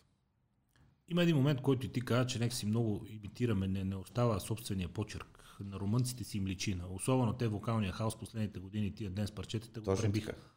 Но тук като че върви много имитация. Миналата година на морето поне си излиза всяка вечер, то е ясно. Едната вечер Вирго беше. Да. Бях засичал някакви песни, ма да ти кажа, че много добре знам, нали? Отидах е така от интерес да вие какво става. Супер сценично поведение, много готини момчета, а, дълги сетове, не са от тия, нали, дето три песни и да си вземе хубава Да. да. си тръгне. Цялостно много ми харесаха, обаче не е нашето ти усещаш, че е имитационен продукт през цялото време. Да. С нищо не съм го обиден, много добри. Много добри, много ми харесаха, сценично поведение, всичко, хореографии, едно друго. Но не, е- не е нашето това. Тук не е Бронкс. Лошото, че, лошото, че не развиваме българската музика. Тоест, българското като го чуеш, да викаш, а, Това би трябвало да е българската музика. С единия крак в поп-фолка. не, Балкански ритми. Некой ми каже балкански ритми, просто откачвам. Не, смисъл, те са не става, не, различни. не то- става просто за балкански ритми, защото ние не, не мога да ги а, да правим съвременна музика на, на фона на ръченица или на копаница и ганкина. нали, защото ако са Но нашите продължават балкански да се ритми, опитват. е, е, това е, нали, но дай, продължават да се опитват. Не, то нека, то, Копаница. Както се казва, едно, едно украшение, един мелизъм, ако вкара в А, гласа, орнамент или, в, или в инструментите, в аранжимента, винаги мога да познаеш, че е български. Нали, става въпрос, всичко е въпрос вече на, на продукт, нали, трябва да се мисли на место. И много е важно за какво го правиш. Пари да изкараш или да, да кажеш, е това го направих сърцето си и искам да го направя. Ти ако си го правиш от сърцето, може да си го свириш на трима приятели в хола и такова. Според мен нещата се застъпват. Тая американска... Най- най-хубавото, много- нещо е като се учат. Американския лав, като си толкова добър, къде си ти парите, не, никога не ми излиза от главата, нали? Защото то не може едно нещо да е добро и да е хит и хората да му се кефят и да не изкараш пари. Няма вариант. Ти знаеш, Няма но, вариант. ти знаеш много групи такива и много изпълнители, аз съм сигурен, които правят два-три албума комерциални, много са добри, хората ги харесват и изведнъж изкарва четвърти албум, той казва това съм аз. Нали? Прави, го пускаш за защото, него, да. защото да си го позволи вече. защото е направил достатъчно пари преди това. Това е. Да, има много хора, които си експериментирали така през годините, но те и тук са се опитвали, ама не се получава. Не, Тук не е сме, автентично. още сме много назад всичко. Музиката, значи като таланти, като гласове, като, значи ние имаме страхотни изпълнители, нямаме добри продуценти. Е, това е истината. А нещата не са много скъпи. В България ефтино песен, клип са ефтини на фона на, на останалите неща. Тук какво разбираме под продуцент обаче? Защото на Запад продуцента, в Штатите специално, ти виждаш, че там самите продуценти са звезди, защото той те хваща и ти казва, той ти пише песента, там продюсер е нещо много различно от нашия си продуцент. И там Тимбарен Фарел, Да. той самия факт, че се е съгласил да работи с теб, Може вече... ли, може ли набързо да ти кажа каква, е- каква е процедурата? Не набързо, кажи. Така. Значи, в Штатите е така. Аз казвам, аз съм продуцент. Много съм отворен, много ги разбирам нещата. Харесвам еди коя си певица. Преценявам, че тя ще ми направи еди каква си песен. Значи аз тегла от банката 2 милиона. Взимаме нея, почвам да плащам на композитор, плащам на аранжор, плащам на текстописец, плащам за клип, плащам на медии, за да излъчват парчето. Защото там се плаща За, рот- за ротация. за ротации и изхарчва всичките 2 милиона. Ако си добър и това го разбираш, ще си върнеш парите към банката, ще спечелиш и ще можеш да продължиш да инвестираш. Ако не, потъваш с 2 милиона заем и повече никога не се занимаваш с това. Докато в България не. Тук една песен е 5000 лева, да кажем. Един клип, супер стар клип, Ема, 10-15 то това е проблема, че той е, тя е като за 5000 лева. Да. И примерно ти дори да се провалиш, винаги ще намериш някой, Да. който ти даде 20 хиляди лева да направиш едно парче. Винаги. Особено пък ако си хубава певица, какъв е проблем? Няма проблем. Така че пак сме побългарили малко нещата. Тук. Там обаче като че ли са двата големи модела. Единият е този на продуцентите, където хора като, пак казвам, Timbaland, Фарел, Питбул, ако щеш, хваща си някой изпълнител, прави си с него парчето, пуска го и той Там е по много- милион начини осребрява и монетизира. Точно така. Той тръгва напред с парите, но има хиляди начини по които... Но го има модела там и на звукозаписите компании, Да. в който ти подписваш с една компания, те разбира се, поемат грижата за всичко. Окей, от продажбите, от долар те взимат 80 цента, ти взимаш 20, но твоите 20 са си чисти, ти нямаш разходи. Да. Те ти дават продуценти, текстописци, студио, инструменти, ако щеш. Те се оправят за ротации, те правят договорите с медиите, ти не се занимаваш с нищо. Да. Тук това като че ли много, много го няма. обаче. Не, тя казва, ето тя като излезе някой певица, казва, кой ти написа музиката?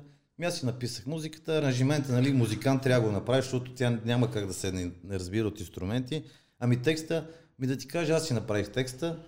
Значи, ако аз правих това, което ми харесва, никой нямаше да ми слуша ни радията, ни да ми влезе в заведението. Става просто ти трябва да го правиш за, за, за хората, да гледаш да го продадеш. Без значение стила.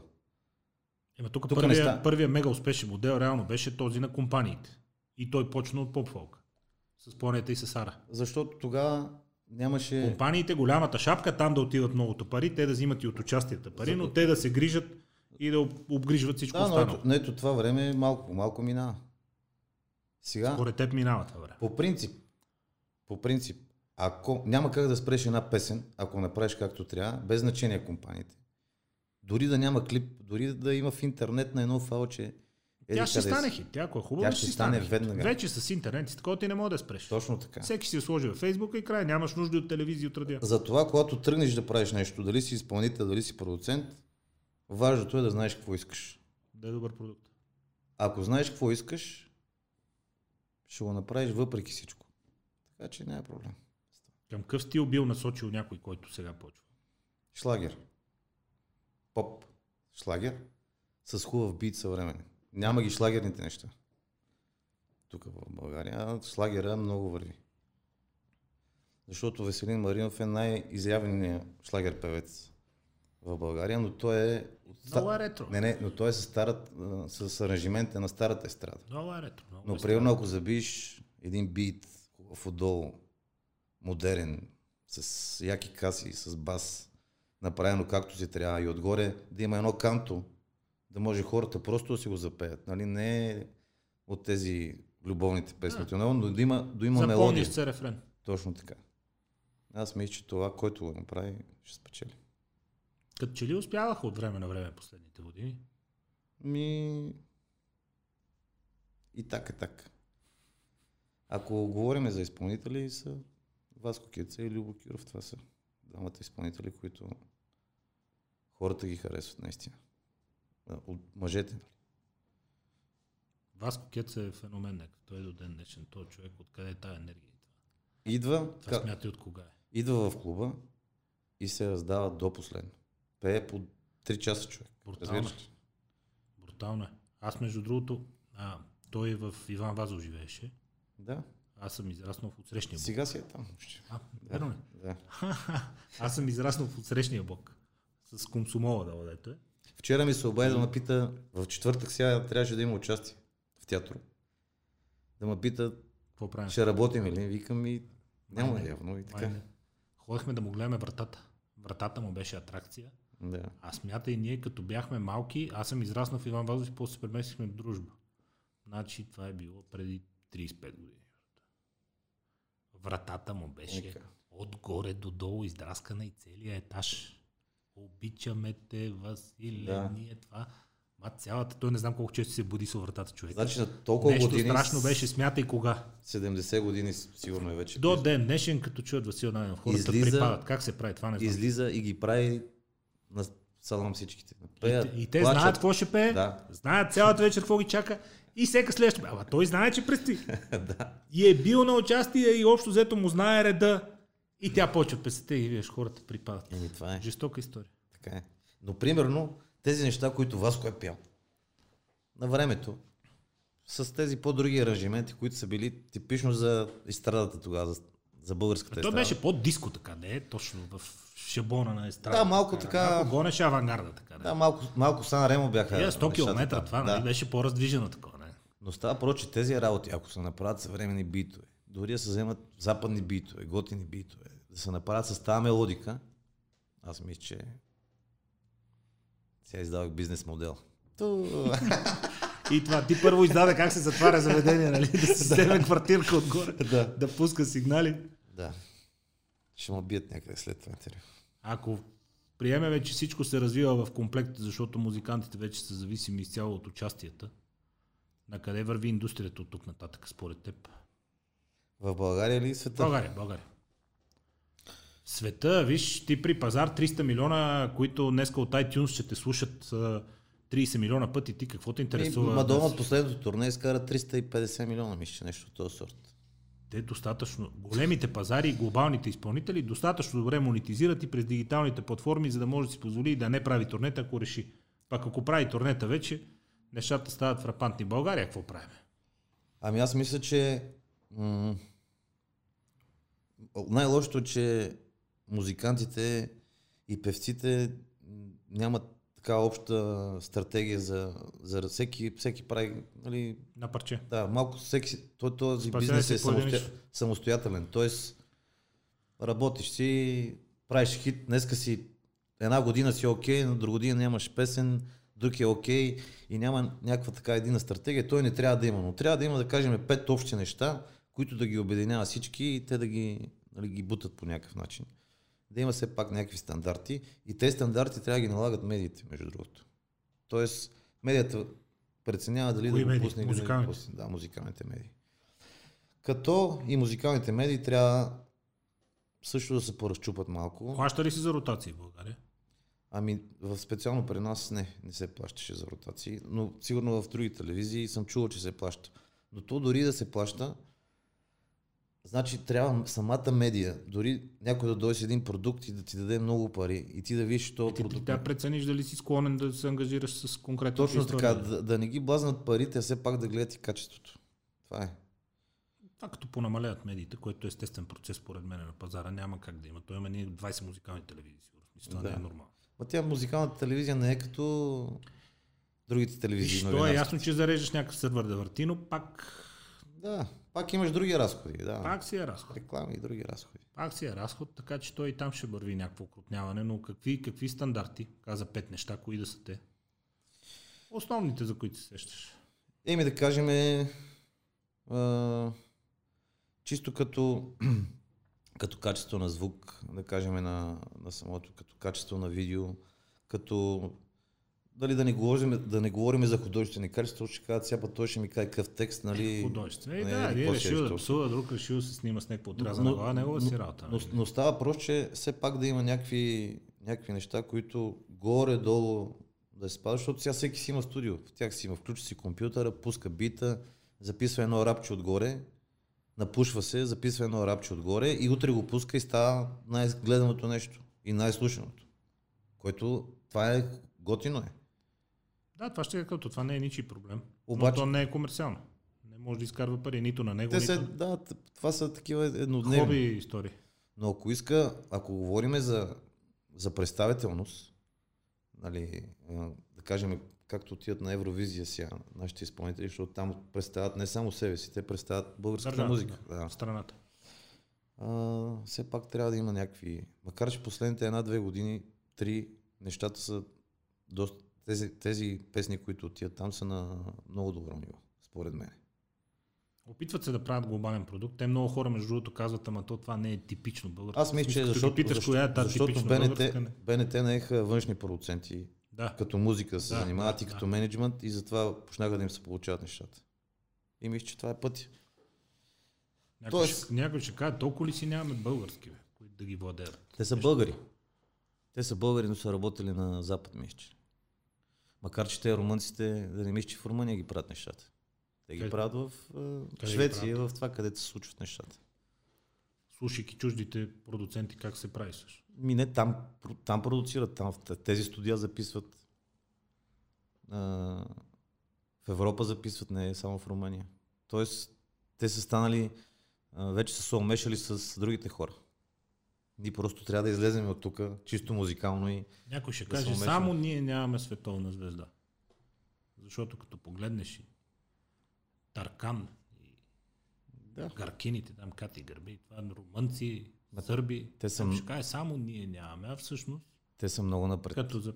като, като индустрия и като бизнес. Защото турците, в Турция те са 70-80 милиона пазар. Има 20-30 в Германия само. Става въпрос. Излиза той, запява и, и е звезда. А ние тук сме 5 милиона и половина 6. Ето това е проблема на малкия пазар. Да. Ами някой ще каже, Сърбия е пък колко по-голям пазар, да е. Въпреки, че едно време, като беше Югославия, нещата бяха други. Там и стандарта беше друг, други То е, пари си ех, изкарваха. ехото си остава. Една лепа е брена. била по-свободно отворена на запад. Всички сръбски изпълнители пееха на техните гасарбайтери в, в Германия, в, В Австрия, в Швейцария, Австрия, те Швейцария. Ти като Аз- изкараш пари там, после ти е лесно да купиш най-доброто, като се прибереш. Естествено. Естествено. Плюс това те го правят от години, ние го правим от 90-та година. Все пак 90 и там 5-6. А иначе те си го правят от преди. Сръбската музика си имаха продуцентите, имаха си компаниите, гърците също, турците също. Не стана ли всичко прекалено комерциално? Бе?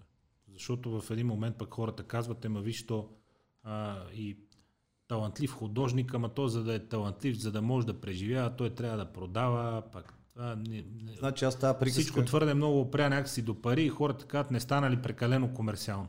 Той е такъв е света. Аз това ще да кажа, какво като е.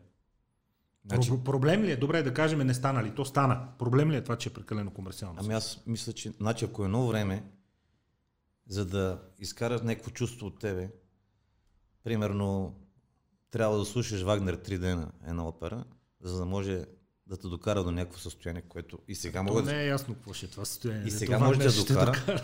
Сега видиш един продукт, 15-20 секунди една реклама и мога да те вкара в... Просто времето е друго. Много съдържание, има много бързо всичко, на много бързи така. обороти. Малкото дете отварят, майка му дава телефона и то влиза и си гледа всичко, каквото иска, приказки, само си борави, изобщо тя майка му не знае как става. Въпрос обаче е, че тук като че ли, защото м, последните години на Запад, това е, влизаме в една леко политическа тема, но ти ще ме разбереш много ясно какво се опитвам да кажа, а, и най-изявените десно-консервативни мислители, Роджер Скрутън, Бог да го прости, наскоро почина, велик, велик консервативен мислител десен, до мозъка на костите си, но той каза, аз специално в моята философска доктрина не, не отричам и съм за държавата да дава пари за култура. Но тук, като си кажем държавата да дава пари за култура, какво си представяме? Представяме си неща, които са всичко друго, но не е комерциално и всичко друго, но не е масови. Някакви изключително странни български филми се произвеждат последните не знам колко години. А, помощ за театрите съм окей. Okay. Помощ за а, изобразително изкуство за подобен тип училища, музикални и така нататък също съм окей. Okay. Значи, Но държавата... като че ли нищо от тези пари ние не може да видим култура, която да е дори и да не е за масовия вкус, но поне да прави впечатление. Значи тя може да е направена, обаче да не е презентирана като хората. Става въпрос... Ема това пак е да, да създадеш продукт. Еми, То като кажеш да създадеш продукт, то това включва много неща. Значи той твореца, примерно ако са му дали пари да направи нещо, той си го направил, нали, той си е заслужил парите. Ама като няма кой да му го презентира, става въпрос, пак идва продуцент. Тоест, трябва да има някакво звено, което да ги продуцира тези неща, да ги презентира тези Тук неща. отиваш в комерциалната част. Да ги менажира Който знае как се продава. Точно така. Този, който знае как се продава. В крайна сметка, ако го правиш за себе си, не е проблема. Ти все пак го правиш хората да го видят и да го чуят. Така че те творците не са виновни. Защото той творец е роден да твори. Той не може да се продуцира и да се менажира. И... Еми да намери кой да продава, бе, човек. То кой да е виновен? Защото аз не виждам, примерно, държавата с какво може да помогне в случая, ако бъркам, поправиме. Примерно с това, че отсъстваме от световната музикална сцена на съвременната музика. Аз значи, тук значи- държавата роля няма реално. Значи държавата няма нищо общо с това. И не трябва да има. Това е друг процес просто. Изцяло пазар. Точно така. Супер. Това е много хубаво някой да каже, че държавата не би трябвало да има. Изобщо. Тя между другото Защото държавата... и- повечето хора казват държавата Тя, да тя, между помогне, другото, да помогне. тя, тя, Няма- тя, между другото, държавата и не се меси в, в тези неща. Което пък е още по-хубаво. Мен, ако ме питаш, с едно определено законодателство, създадено за едни определени организации, се е намесила доста брутално, но както и да е. Това си било тогава. Да, това ако се върнем за другите неща, които споменахме в самото начало. Да. Но, Любимите, но ми, държа- любимите ми окупи. но държавата може да си е меценат все пак.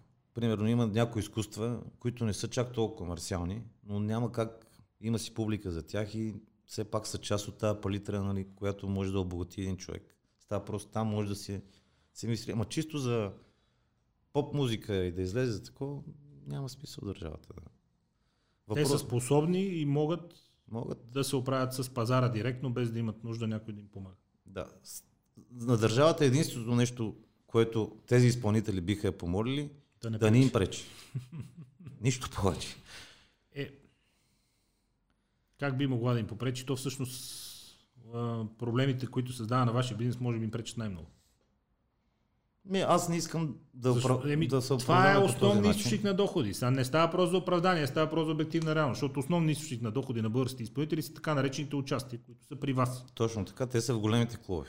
Не са в а, по-малките заведения, в големите клубове, където са всеки един голям град извън София са по 2-3 прекосили, да не кажа по един на места. Това са от- и то от големите градове. Да, Това голем- разговор от спира от а, Плевен надолу, просто спира като размер на града. Точно така. И, и това е. Не, не, не, не са чак толкова много местата, където вече могат да си позволят да плащат хонорари на Е, тези не, то хора. не излиза сметката при публиката, която се появи. То тотално не излиза сметката. Има хора, които могат да го платят, да кажат, искам да дойда да пее, аз ще го платя. Това са такива хора, които искат да си направят Е, кефа и които Да, единични с частни партиите, нали? Решил там, Но, фирмени но, и така когато, но когато става въпрос за чист бизнес, м- сметката е друга. Става въпрос, трябва много добре да го подготвиш и да го направиш. И точно това стана, се случи сега. Тя за Хелоуин. В, в град под 150-200 хиляди души просто не излиза сметката. Точно така. Процента хора, които биха излезнали и биха И похарчили. точно всеки инвестира в реклама за Хелоуин сега за празника и за неща и да напъва, защото знае, че сега Хелоуин ще му изкара целият месец. Става въпрос, ще може от тези пари Щеше. да си. Да, не, казвам го, не, не е лошо, казвам го. Просто. Щеше. И поне ако знаехме, нямаше да инвестираме. Нямаше изобщо да се занимаваме. А сега хем не изкарахме, хем и загубихме. Тоест, Това, което е изхарчено до момента. точно така. То това е проблем. Нямаше, няма, няма друг проблем.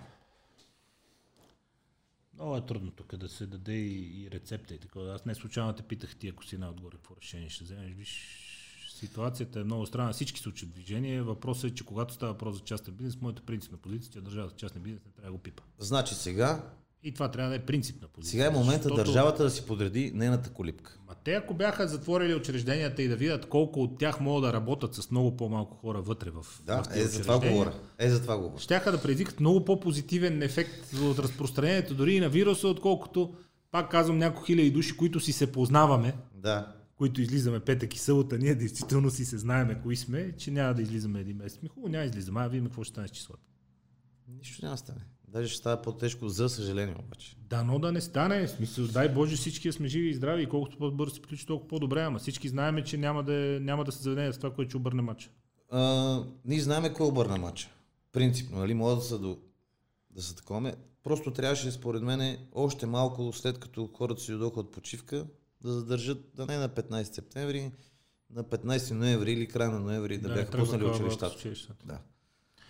Тук пак, нали, знаеш, че да- тия догимназиалните, основните, пък кой ще остане вкъщи да гледа детето, Става то просто, това почва да трябваше, спира економиката, един родител начин да трябва ги, да си да, трябваше по някакъв начин 15-20 дена децата, като се върнат от почивки, такова, така да са под, като карантина, да такова се да, изчака минат, малко да се да се изчака малко с, с другите хора. с съседите и с другите хора, да Точно тогава. И тогава да, да... Да. Иначе аз съм за... Става въпрос. Това е убийствено за децата да седят пред компютъра и да си мислят, че учат. То е Това. убийствено и за родителите. Да. Те в между другото, защото и аз и ти следиме американска култура и събитията там много, в Штатите, там където са с а, а, губернатори демократи и продължава пълния локдаун, родителите вече са озверели. Да. Озверели са. И има на предвид. че губят време децата и че дистанционното обучение не е изобщо това, за което трябва да бъде. Родителите са озверели, защото самия факт, че един не трябва да ходи на работа, стои вкъщи при децата, те хората откачат. Там, знаеш, парите са предварително изхарчени в повечето случаи. Така е. Нали, вноската, ипотеката, колите, нали, там каквото ти остане за храна и за харчене, окей, но то не е много. Да. Представи си половината пари, като изчезнат и някой трябва да седи вкъщи с детето по цял ден. То откача, родител откача, Така е. озверяли са. Там, където са с локдаун и са озверяли. Ама тя истината винаги е по средата. Въпреки, че а, самите им по- помощи към тях са много по-големи и пак са озверяли. А тук хем помощта не е чак толкова голяма, хората се премерят и не са толкова Тя озверяли. няма и как да е голяма. Бе. Ти в тази економика, ние на тази Не. фаза на развитието, То е ясно. това е един от проблемите. Нали? Но поне начинът да е друг. Това е проблем за И нас. Аз си мисля, че може да сме много по-приятелски настроени към Точно българските така. бизнеси. Самите ние си. То- Независимо какви са те и кои са. Тук става въпрос за отношение, не става въпрос за пари. Защо толкова обичаме да се делиме? Вие, компютърджите, вие с заведенията, уния с горивата, другите. Нали? Всичко е български бизнес. Той един е клиент на втория, който е клиент на третия, който си харчи парите при четвъртия. Еми, обичаме да се делиме. Всичко е въпрос на менталитет. Това е. За мен е това. Откъде се е формирал? От това, че до преди 30 години всички са били еднакво бедни. Ми, а, Не сме минали през тия фази на развитие, през които са минали западните общества. Нали? И прадедо ти да имал пари, и дядо ти да имал пари, точно и така. баща ти да имал пари. Точно така. Комшиите да са свикнали с това, че имате пари да не те гледат Плюс на криво плюс, смисъл. плюс, това, плюс това парите са, става м, не са за всеки, става въпрос всеки по друг начин. А, ние миналата седмица си говорихме, че има хора, дете не издържат на, на, на Да. напрежението. Значи, ако си пич, когато нямаш пари, ще си пич, ако имаш пари. Но ако си гъс, когато нямаш пари, ще си още по-голям гъс, когато имаш пари. А, да, най-вероятно то Горе. усилва ефекта. Горе-долу е така. Ефекта се, ефекта се усилва. да. А, пак за напред. Бизнеса с заведения, така го виждаш. Защото много други бизнеси, музикалната индустрия, виждаш, че интернет я трансформира изцяло. Телевизиите, виждаш, че интернет ги трансформира Да. изцяло. Радията, общо взето ги преби. Вестниците е ясно. Те са вчерашния интернет отпечатан на хартия. Няма кой да ги купува.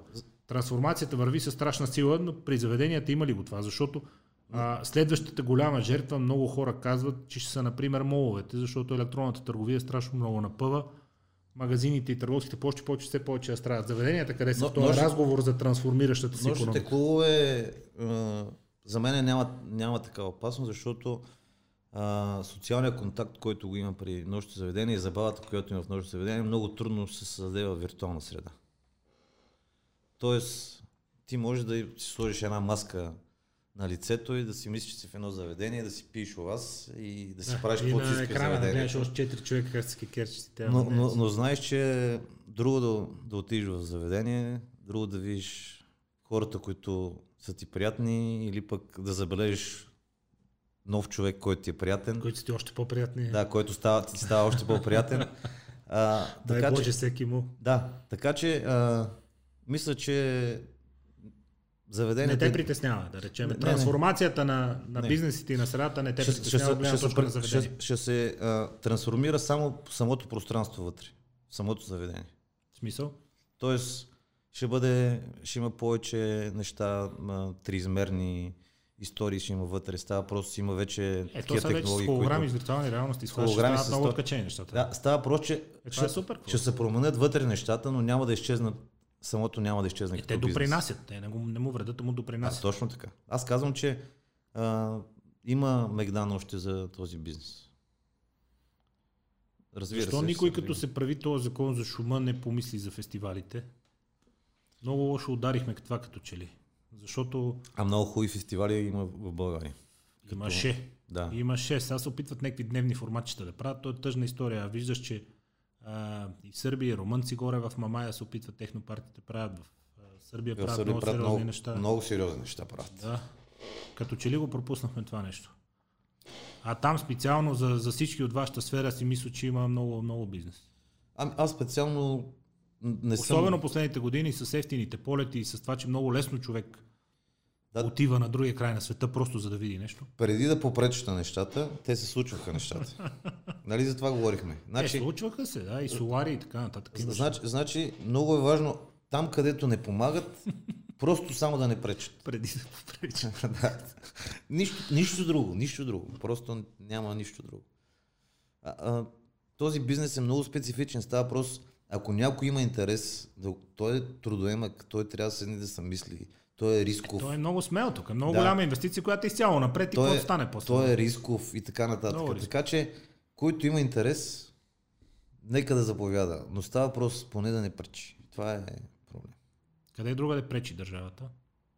Как би, къде, откъде би могла да се отдръпне, което би направило работата на вашия бизнес по-лесна, тъй като и в днешния разговор стана ясно през всички теми колко още много бизнеси вие влачите на гърба си. А, държавата, аз мисля, че достатъчно вече има неща като, като регулации, като това, което изисква нали, а, към самите нощни заведения.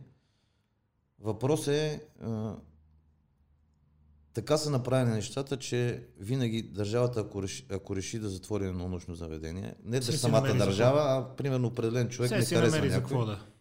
винаги може да намери за какво. Поради това, че сте пред хиляда наредби, работите различни. Точно така. Просто според мен трябва да се окрупнат по някакъв начин нещата, да не са чак толкова сложни, а, да, да има да, другите държави да видят как се, в другите държави да видят как се случват нещата. Там се случват много по-лесно, отколкото тук.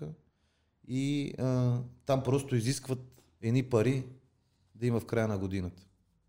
Примерно, заведението ти е за 200 човека, ако се работи така, както се работи в чужбина, двама човека тук могат да ръководят всички нощни клубове в София. Двама души и ще им бъде абсолютно всичко ясно. Цъка 200 души. Плаща си таксата.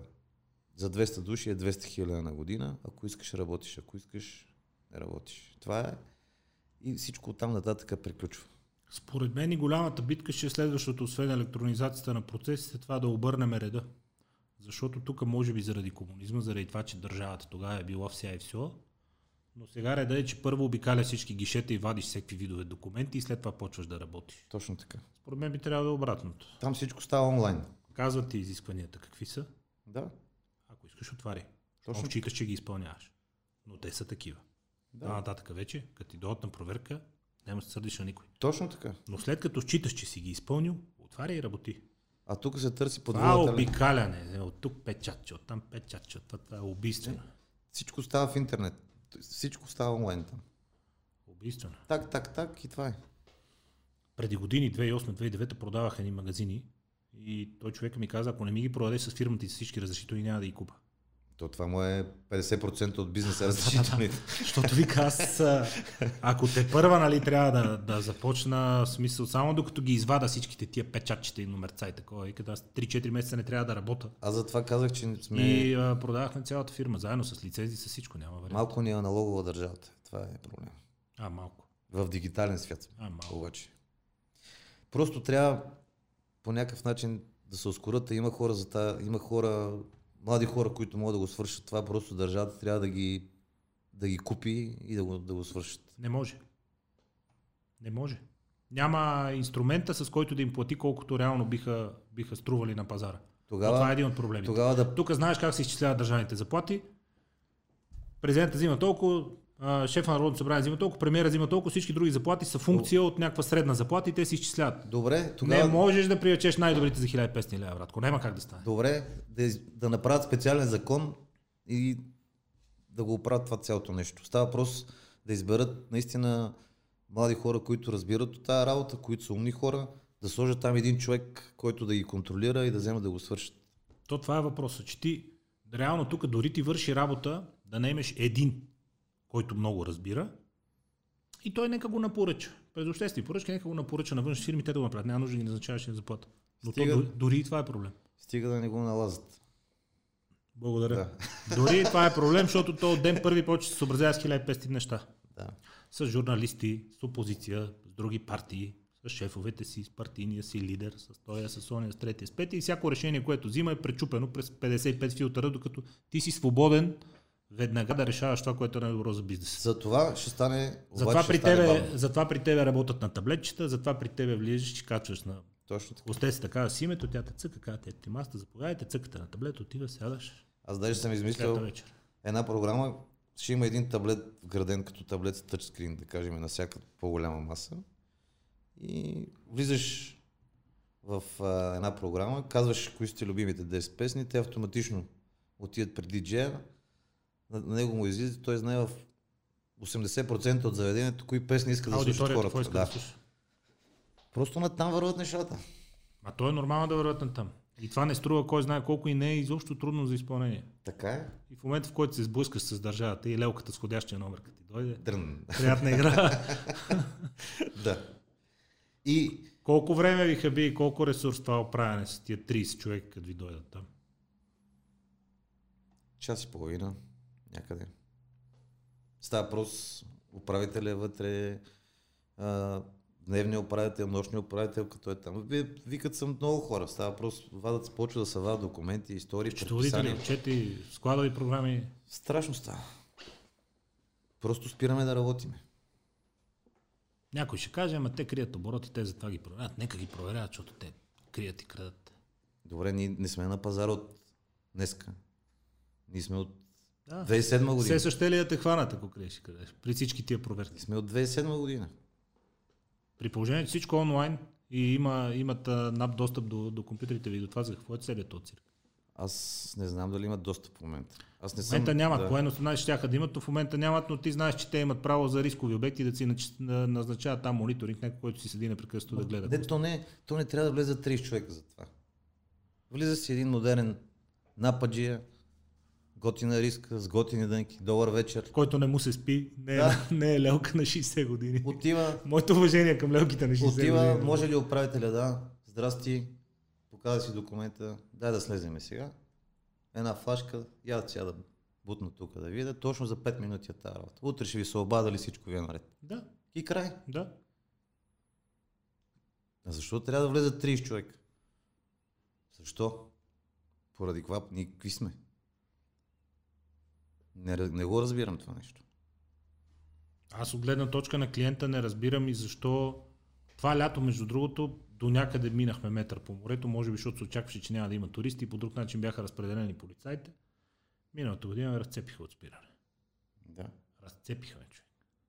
А на От Миконос, два-три пъти на ден. на Миконос няма един полицай, който. Не, не виждаш полиция. Никога в Гърция не ме е спирал полицай. Никога. Никога. В Турция два пъти съм спирали за превишена скорост, просто си ми дават фиши и си ми пожелават приятен ден. То едно време, помниш, че те сплашаха на границата. В... В Истанбул спрях до една патрулка. Това е едно време, при първите ми ходения. Там нямаше още навигации. А, пита ги къде ми е хотела. Те казаха, не можеш да се оправиш, карай след нас и ме закараха до рецепцията на хотела. В Царево и в Лозенец. Това ми е комуникацията с полицайите. В Царево и в Лозенец всяка година, всяка, всяка вечер и всеки ден взимат по 30 книжки. Разцепиха ме от спиране ме разбиха миналата година. И викам, добре, бе, защо само това ми кажи? Не Той знам. ми викаш, защо пък не? Не знам, просто трябва някой да седне и да, да оправи нещата по някакъв начин, да не пречат, не да помагат, само да не пречат. Ето ти се учтява да ходиш в момент. Стига ти махнат. И то не че нещо. Е, документите, погледни и добре, приятен. Самия факт, че всеки път, като те види, аз си знам, разбираш, като го видя, Да. че седи сигурен съм. Да, така е. Жестоко е. Еми да, ама ние сме си свикнали тук в кочинката и се оправяме. Това е, ама си е нашето. Става въпрос. То може би това е проблема, че сме свикнали. Може би пък има някакви неща, с които не трябва да свикваме. Опитвал съм се, живял съм навънка, Къде? хубаво е, подредено е. Къде? Ами и в Штатите съм бил малко, и в Европа съм бил за малко в Австрия. Штатите има страшен респект от полицията, ама там това да ти махате така, те спират просто. за Няма спрат. как да те спа. Трябва да си Няма. направил нарушение. Иначе полицай е бог там. Става въпрос. Мога да, мога да си имаш страшни проблеми. Какво ти каже, правиш, но за да те спре, трябва примерно да не ти работи единия мигач, той да не види, че нямаш Това задни мигач светлини. да си минал на жълто нещо. Или пък да криволичиш, Да. явно да си пиян. Или пък ако издирват някой, нали, ако има застава. Е, те тук това е всеки път номера, нали, че търсиме една такава кола. Да. Викам, добре, покажи ми справка, че има точно такава кола. Из... Крадната с нощи я търсите, моля те. Сега той вика, ема нали знаеш как е. Ми не бе, не знам. Ние, ние си знаем е, нашите косури тук, свикнали сме. Няма смисъл. Знаеш, навсякъде е едно и също. И затова си говорихме, че музикалният бизнес и бизнеса за заведенията не е по-различен от всичко останало. Може би не трябва да свикваме с косурите. Защото виж, че това, че клиентите са претенциозни към, към вас, ви бута на там, вие да направите най-добрия продукт възможен. За тук, който е много по-добър от всичко останало. В смисъл, не от всичко, но от средностатистическия български бизнес, заведенията са много по-развити. Тогава, Много по-успешни спрямо световните нива. тогава ти му попита какво Не да, направи, какво да направи държавата. Ми държавата да направи механизмите, с които да може да привлече хора да свършат работа. Става просто чисто а, работари хора, нали? не политици. Хора, които менеджери да свършат работата. Не може. Истината е, че няма, няма инструменти държавата да плаща пазарни възнаграждения за, за истински добри специалисти. И то това всичко се върти в един омагосен кръг. Вие си губите време, късате, ходите по експертни групи, там асоциацията пращате хора по срещи, обикаляте така и така и така, но накрая решенията ги взима някой на 1000 лева заплата, който някакво се лъжеме. За да стои на 1000 лева заплата не е най-великият интелект. Да не обида някой, ама Еми факта, че колко е в България администрацията? Държавната. Мисля, Не е чак толкова много, но ами, държавната специално е 100, малко над 100 хиляди. Защото погрешно хората бъркат държавна администрация и държавни служители. Да, да. Те са много различни нещата. Значи държавните служители там са полицаи. Администрацията е около стотина, 100, 100 малко над 100. Еми пак е много. Ужасно много. Една Холандия, Е, са, 10 пъти повече отколкото трябва. Холандия са колко? 12 милиона. Ужасно много е това. Те са 30 хиляди човека там. Ема да, ама ти знаеш, че ти идват при тебе 30 човека на проверка. нали? Да. Ама те ти идват 30 на проверка, защото единия трябва да гледа другия, защото винаги трябва да са двама. Да не би то, като дойде сам нещо се разберете, ако ме разбираш. Да. То е затова натоварено, защото ни като че ли цялостното развитие още е на тази фаза. Значи менталитетът трябва да се промени. Или трябва да минат по, няколко поколения, не Абе, знам. той се променя. Може би не достатъчно бързо. Еми той няма ги как бързо се промени. Но като Но- погледнеш как сме работили преди 10, преди 20 години, нищо общо няма. Така е. Променя се. Така е. Променя се. Но не е в държавните структури. Там не се променя. Значи в бизнеса се променя. Държавните структури, аз имам чувството, че сме си 2000-та година. Като начин и като отношение. Нали, просто Може би там някой трябва да работи с тези хора, да им обяснява как се случват. Някой, някой трябва да, който отговаря за тях, да седне и да, да направи някакъв алгоритъм, нещо да, да се случи, нещо да се... Не знам, трябва някой да... Хората да станат малко по-модерни, малко по-съвременни, малко по-друго мислени да имат, малко да, са, да не са такива буквалисти и да, да погледнат нещата от другата страна. Не знам. Може би най-много отношението дразни, защото то не зависи от нищо. Отношението най-много дразни. Окей, трябва да вземем някакво входящо номер, че трябва да ми удариш някаква печат. Такива са правилата, добре. Да. Поне не ме гледай така на криво, бе. Поне малко се усмихни. Малко... Е, как да се усмихне на 800 лева заплата? Как? Да, да, ама ние бе, трябва може би веднъж да видим. Има, да има и нещо друго. Нещо, което вие сте разбрали много отдавна. Как са усмихнати твоите сервитьорки на 1000 лева заплата? Защото, когато аз съм им казал, че ще работят, те са казали да и са преценили и си дали Ама онази жена, За- ние не сме я накарали да работи там на гишето. Да, да, ама тя Тя знае. се е съгласила и приела тази работа, ама то не върви с Ама- ама, работната характеристика примерно- да гледаш кисело и да се караш на хората. Примерно, моят работник знае, че той ако не, не прави това за тези пари, за които сме се разбрали, на другия ден няма да е на работа. А той знае пая, не прави, той си е на работа. А, да. То веднъж станеш си държавен служител. Да, това е. Законът е брутален. Така че, то това е. Дали ще, дали ще бъде кисел или усмихнат, той от репак е на работа. Може ли да изведеме правилото, че колкото по-далеч стои държавата от някой бизнес, толкова по-успешен е? Той съдейки какво гледаме в България, защото мисля, че и в света е така. Значи, И то не заради без, някакво беззаконие или безконтроле, а просто да не се бърка с правила глупави и с значи, глупави закони. значи тя трябва да направи правилните правила, да администрира много правилно бизнеса, частния бизнес, да го администрира и да събира пари от него. Това е. Но всичко трябва да е много ясно и да не е без вина виновен да си се винаги. Или ако си виновен, пък да можеш да се измъкнеш. Нали, и това го има. Просто всичко да е много ясно, много конкретно, да е добре урегулирано, тя да го урегулира нещата, това е нейната работа и другото да се, да се събира парите. Това е. Оптимист ли си? Тук ли оставаш? С Еми, аз съм си вече на-? Аз вече съм си на възраст, някъде да ходя. Айде, айде.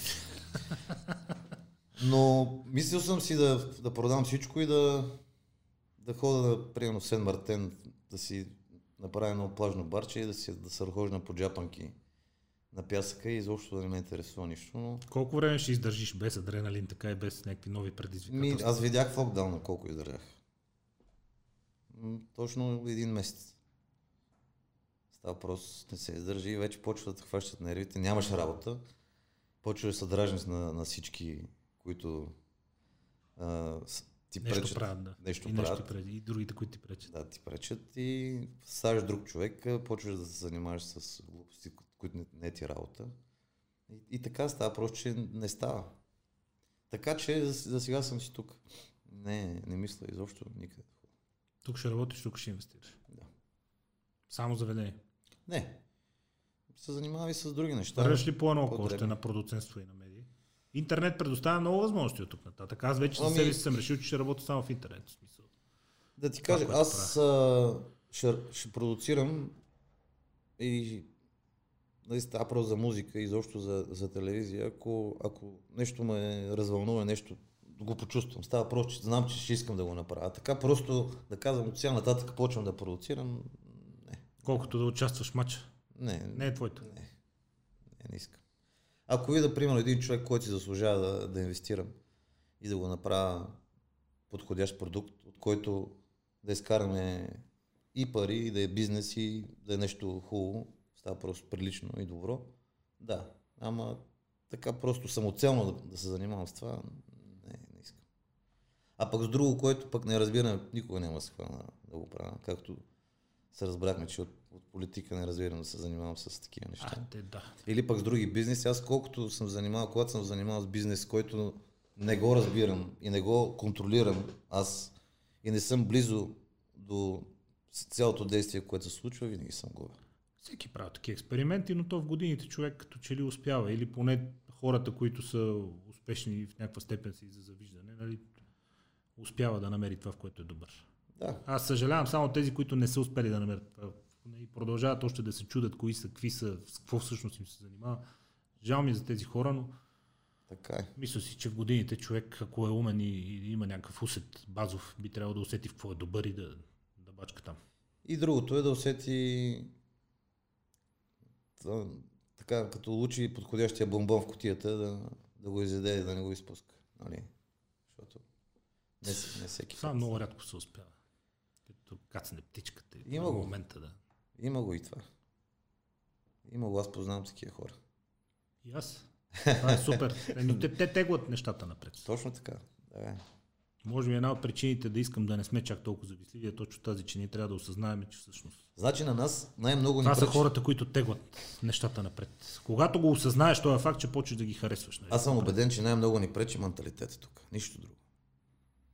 Оправим ли взгляда и начина, без значение човека, който работи в държавата и който работи в частния бизнес, нещата рязко ще тръгнат в други посоки. Аз знаеш какво съм убеден и между другото те, а, аз с, преди с огромен кеф и гледах на Сантра нещата по Voice, защото хората пред нея се отпускаха и по-спокойно говореха за успеха, нали? Да. Много сме стеснителни от успеха. Бе.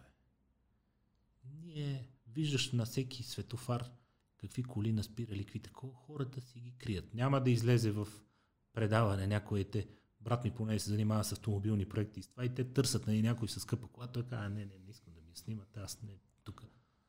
Еми, Много се стесняваме от успеха. Бе. Не, не, не, не обичаме да разказваме за успеха си. Знаеш колко поговорки е. Много хубаво, не е на хубаво, който Да. много се смее после. Ще плаче, Покорна- ихо, ихо, после тихо. беше покорна главица. Ние сме с толкова депресарски поговорки, имаме пълен набор такъв. Не говориме за успеха. И може би това е причината хората да не могат да си отговорят как така се изкарват тия пари и като видят само външните белези да се дразнат. Знаеш, защо? Че си айдук, че си схемаджия, знаеш ги Еми, всичките точно неща. за това хората не искат да се похвалят и не искат да си покаже новата кола. Защото сега се огледа или е дух в него, или някой държавен служител. Според мен, ако се Или- или... ако не, не става просто за хвалене, ако започват спокойно да говорят за успеха, на все повече хора ще им стане ясно, че има начин с труд и с работа и с талант да се изкарват пари. И това може би ще почне да променя този въпросния менталитет. Да. Много стеснително говорим ние за успеха. Не, Ами- то аз не, че точно съм успял, ма не, че точно съм богат, ама аз съм богат само на приятели, абе, стига, човек. Смисъл... Кажи, тръгнах, направих, рискувах, не спах, заложих си имуществото, тръгна ми, успях, свърших, Значи, надхитрих държавата там, където мога, окей, аз нямам проблем с това. значи тук с много малко може да направиш повече, нали? нали? Не чак толкова много, но може да направиш толкова достатъчно. много, но като за нашия си пазар, тук и за нашия стандарт на живот, но, но с много малко. Става въпрос. И както се казва, мо, а, когато, ако изгубиш, да, не е е толкова голям също- риск. Ще не е чак толкова малко. голям Да. риск, да. Става въпрос, че има плюсове, има и, и минуси, нали? Според мен по-смело трябва да разказваме за успехи и хора като тебе по-спокойно и по-смело трябва да говорят за това как се успява и как се прави бизнес. Това е един от начините да се, да се формира друг тип среда. Да не е толкова завистлива, а да е по а, про, пропазарна и прокапиталистическа. Да. И да не е чак толкова идеалистична. Да казваш някой, аз а, следвам сърцето си, аз не знам какво ще... сърцето. Става въпрос хората да се научат как да правят пари тук, нали, в... Няма никаква драма в това да се говори спокойно за пари и нещо Да. да, е комерциално и да изкарва пари. Не? Това е също ти си прав, че е един комплекс, който може би трябва да преодолеем. Точно така. Нека главата и, как се казва, американците обичат да го казват. Главата и топките са за работа, на сърцето си ми е за у нас, няма проблем. Да сме по-прагматични Да. и по-смели. Точно така. Пожелавам ти го от сърце. Мерси много. Успех още, дано по-скоро приключите от цирк, да може пак да идваме при вас да се забавляваме. Не, лошо. И дано си намериш музата и вдъхновението, за да правиш пак музика, защото това винаги ти най-добре знаеш, че носи друго настроение и друго усещане за живота. Така е. Така, аз ти благодаря много за... Не съм гостувал сигурно 17-18 години някъде в която и да е медия. Просто много ми беше приятно и някакси така почувствах се добре след разговора. Така че благодаря ти на теб. Оценявам го. Пак ще се виждаме. Успех! Успехи на теб.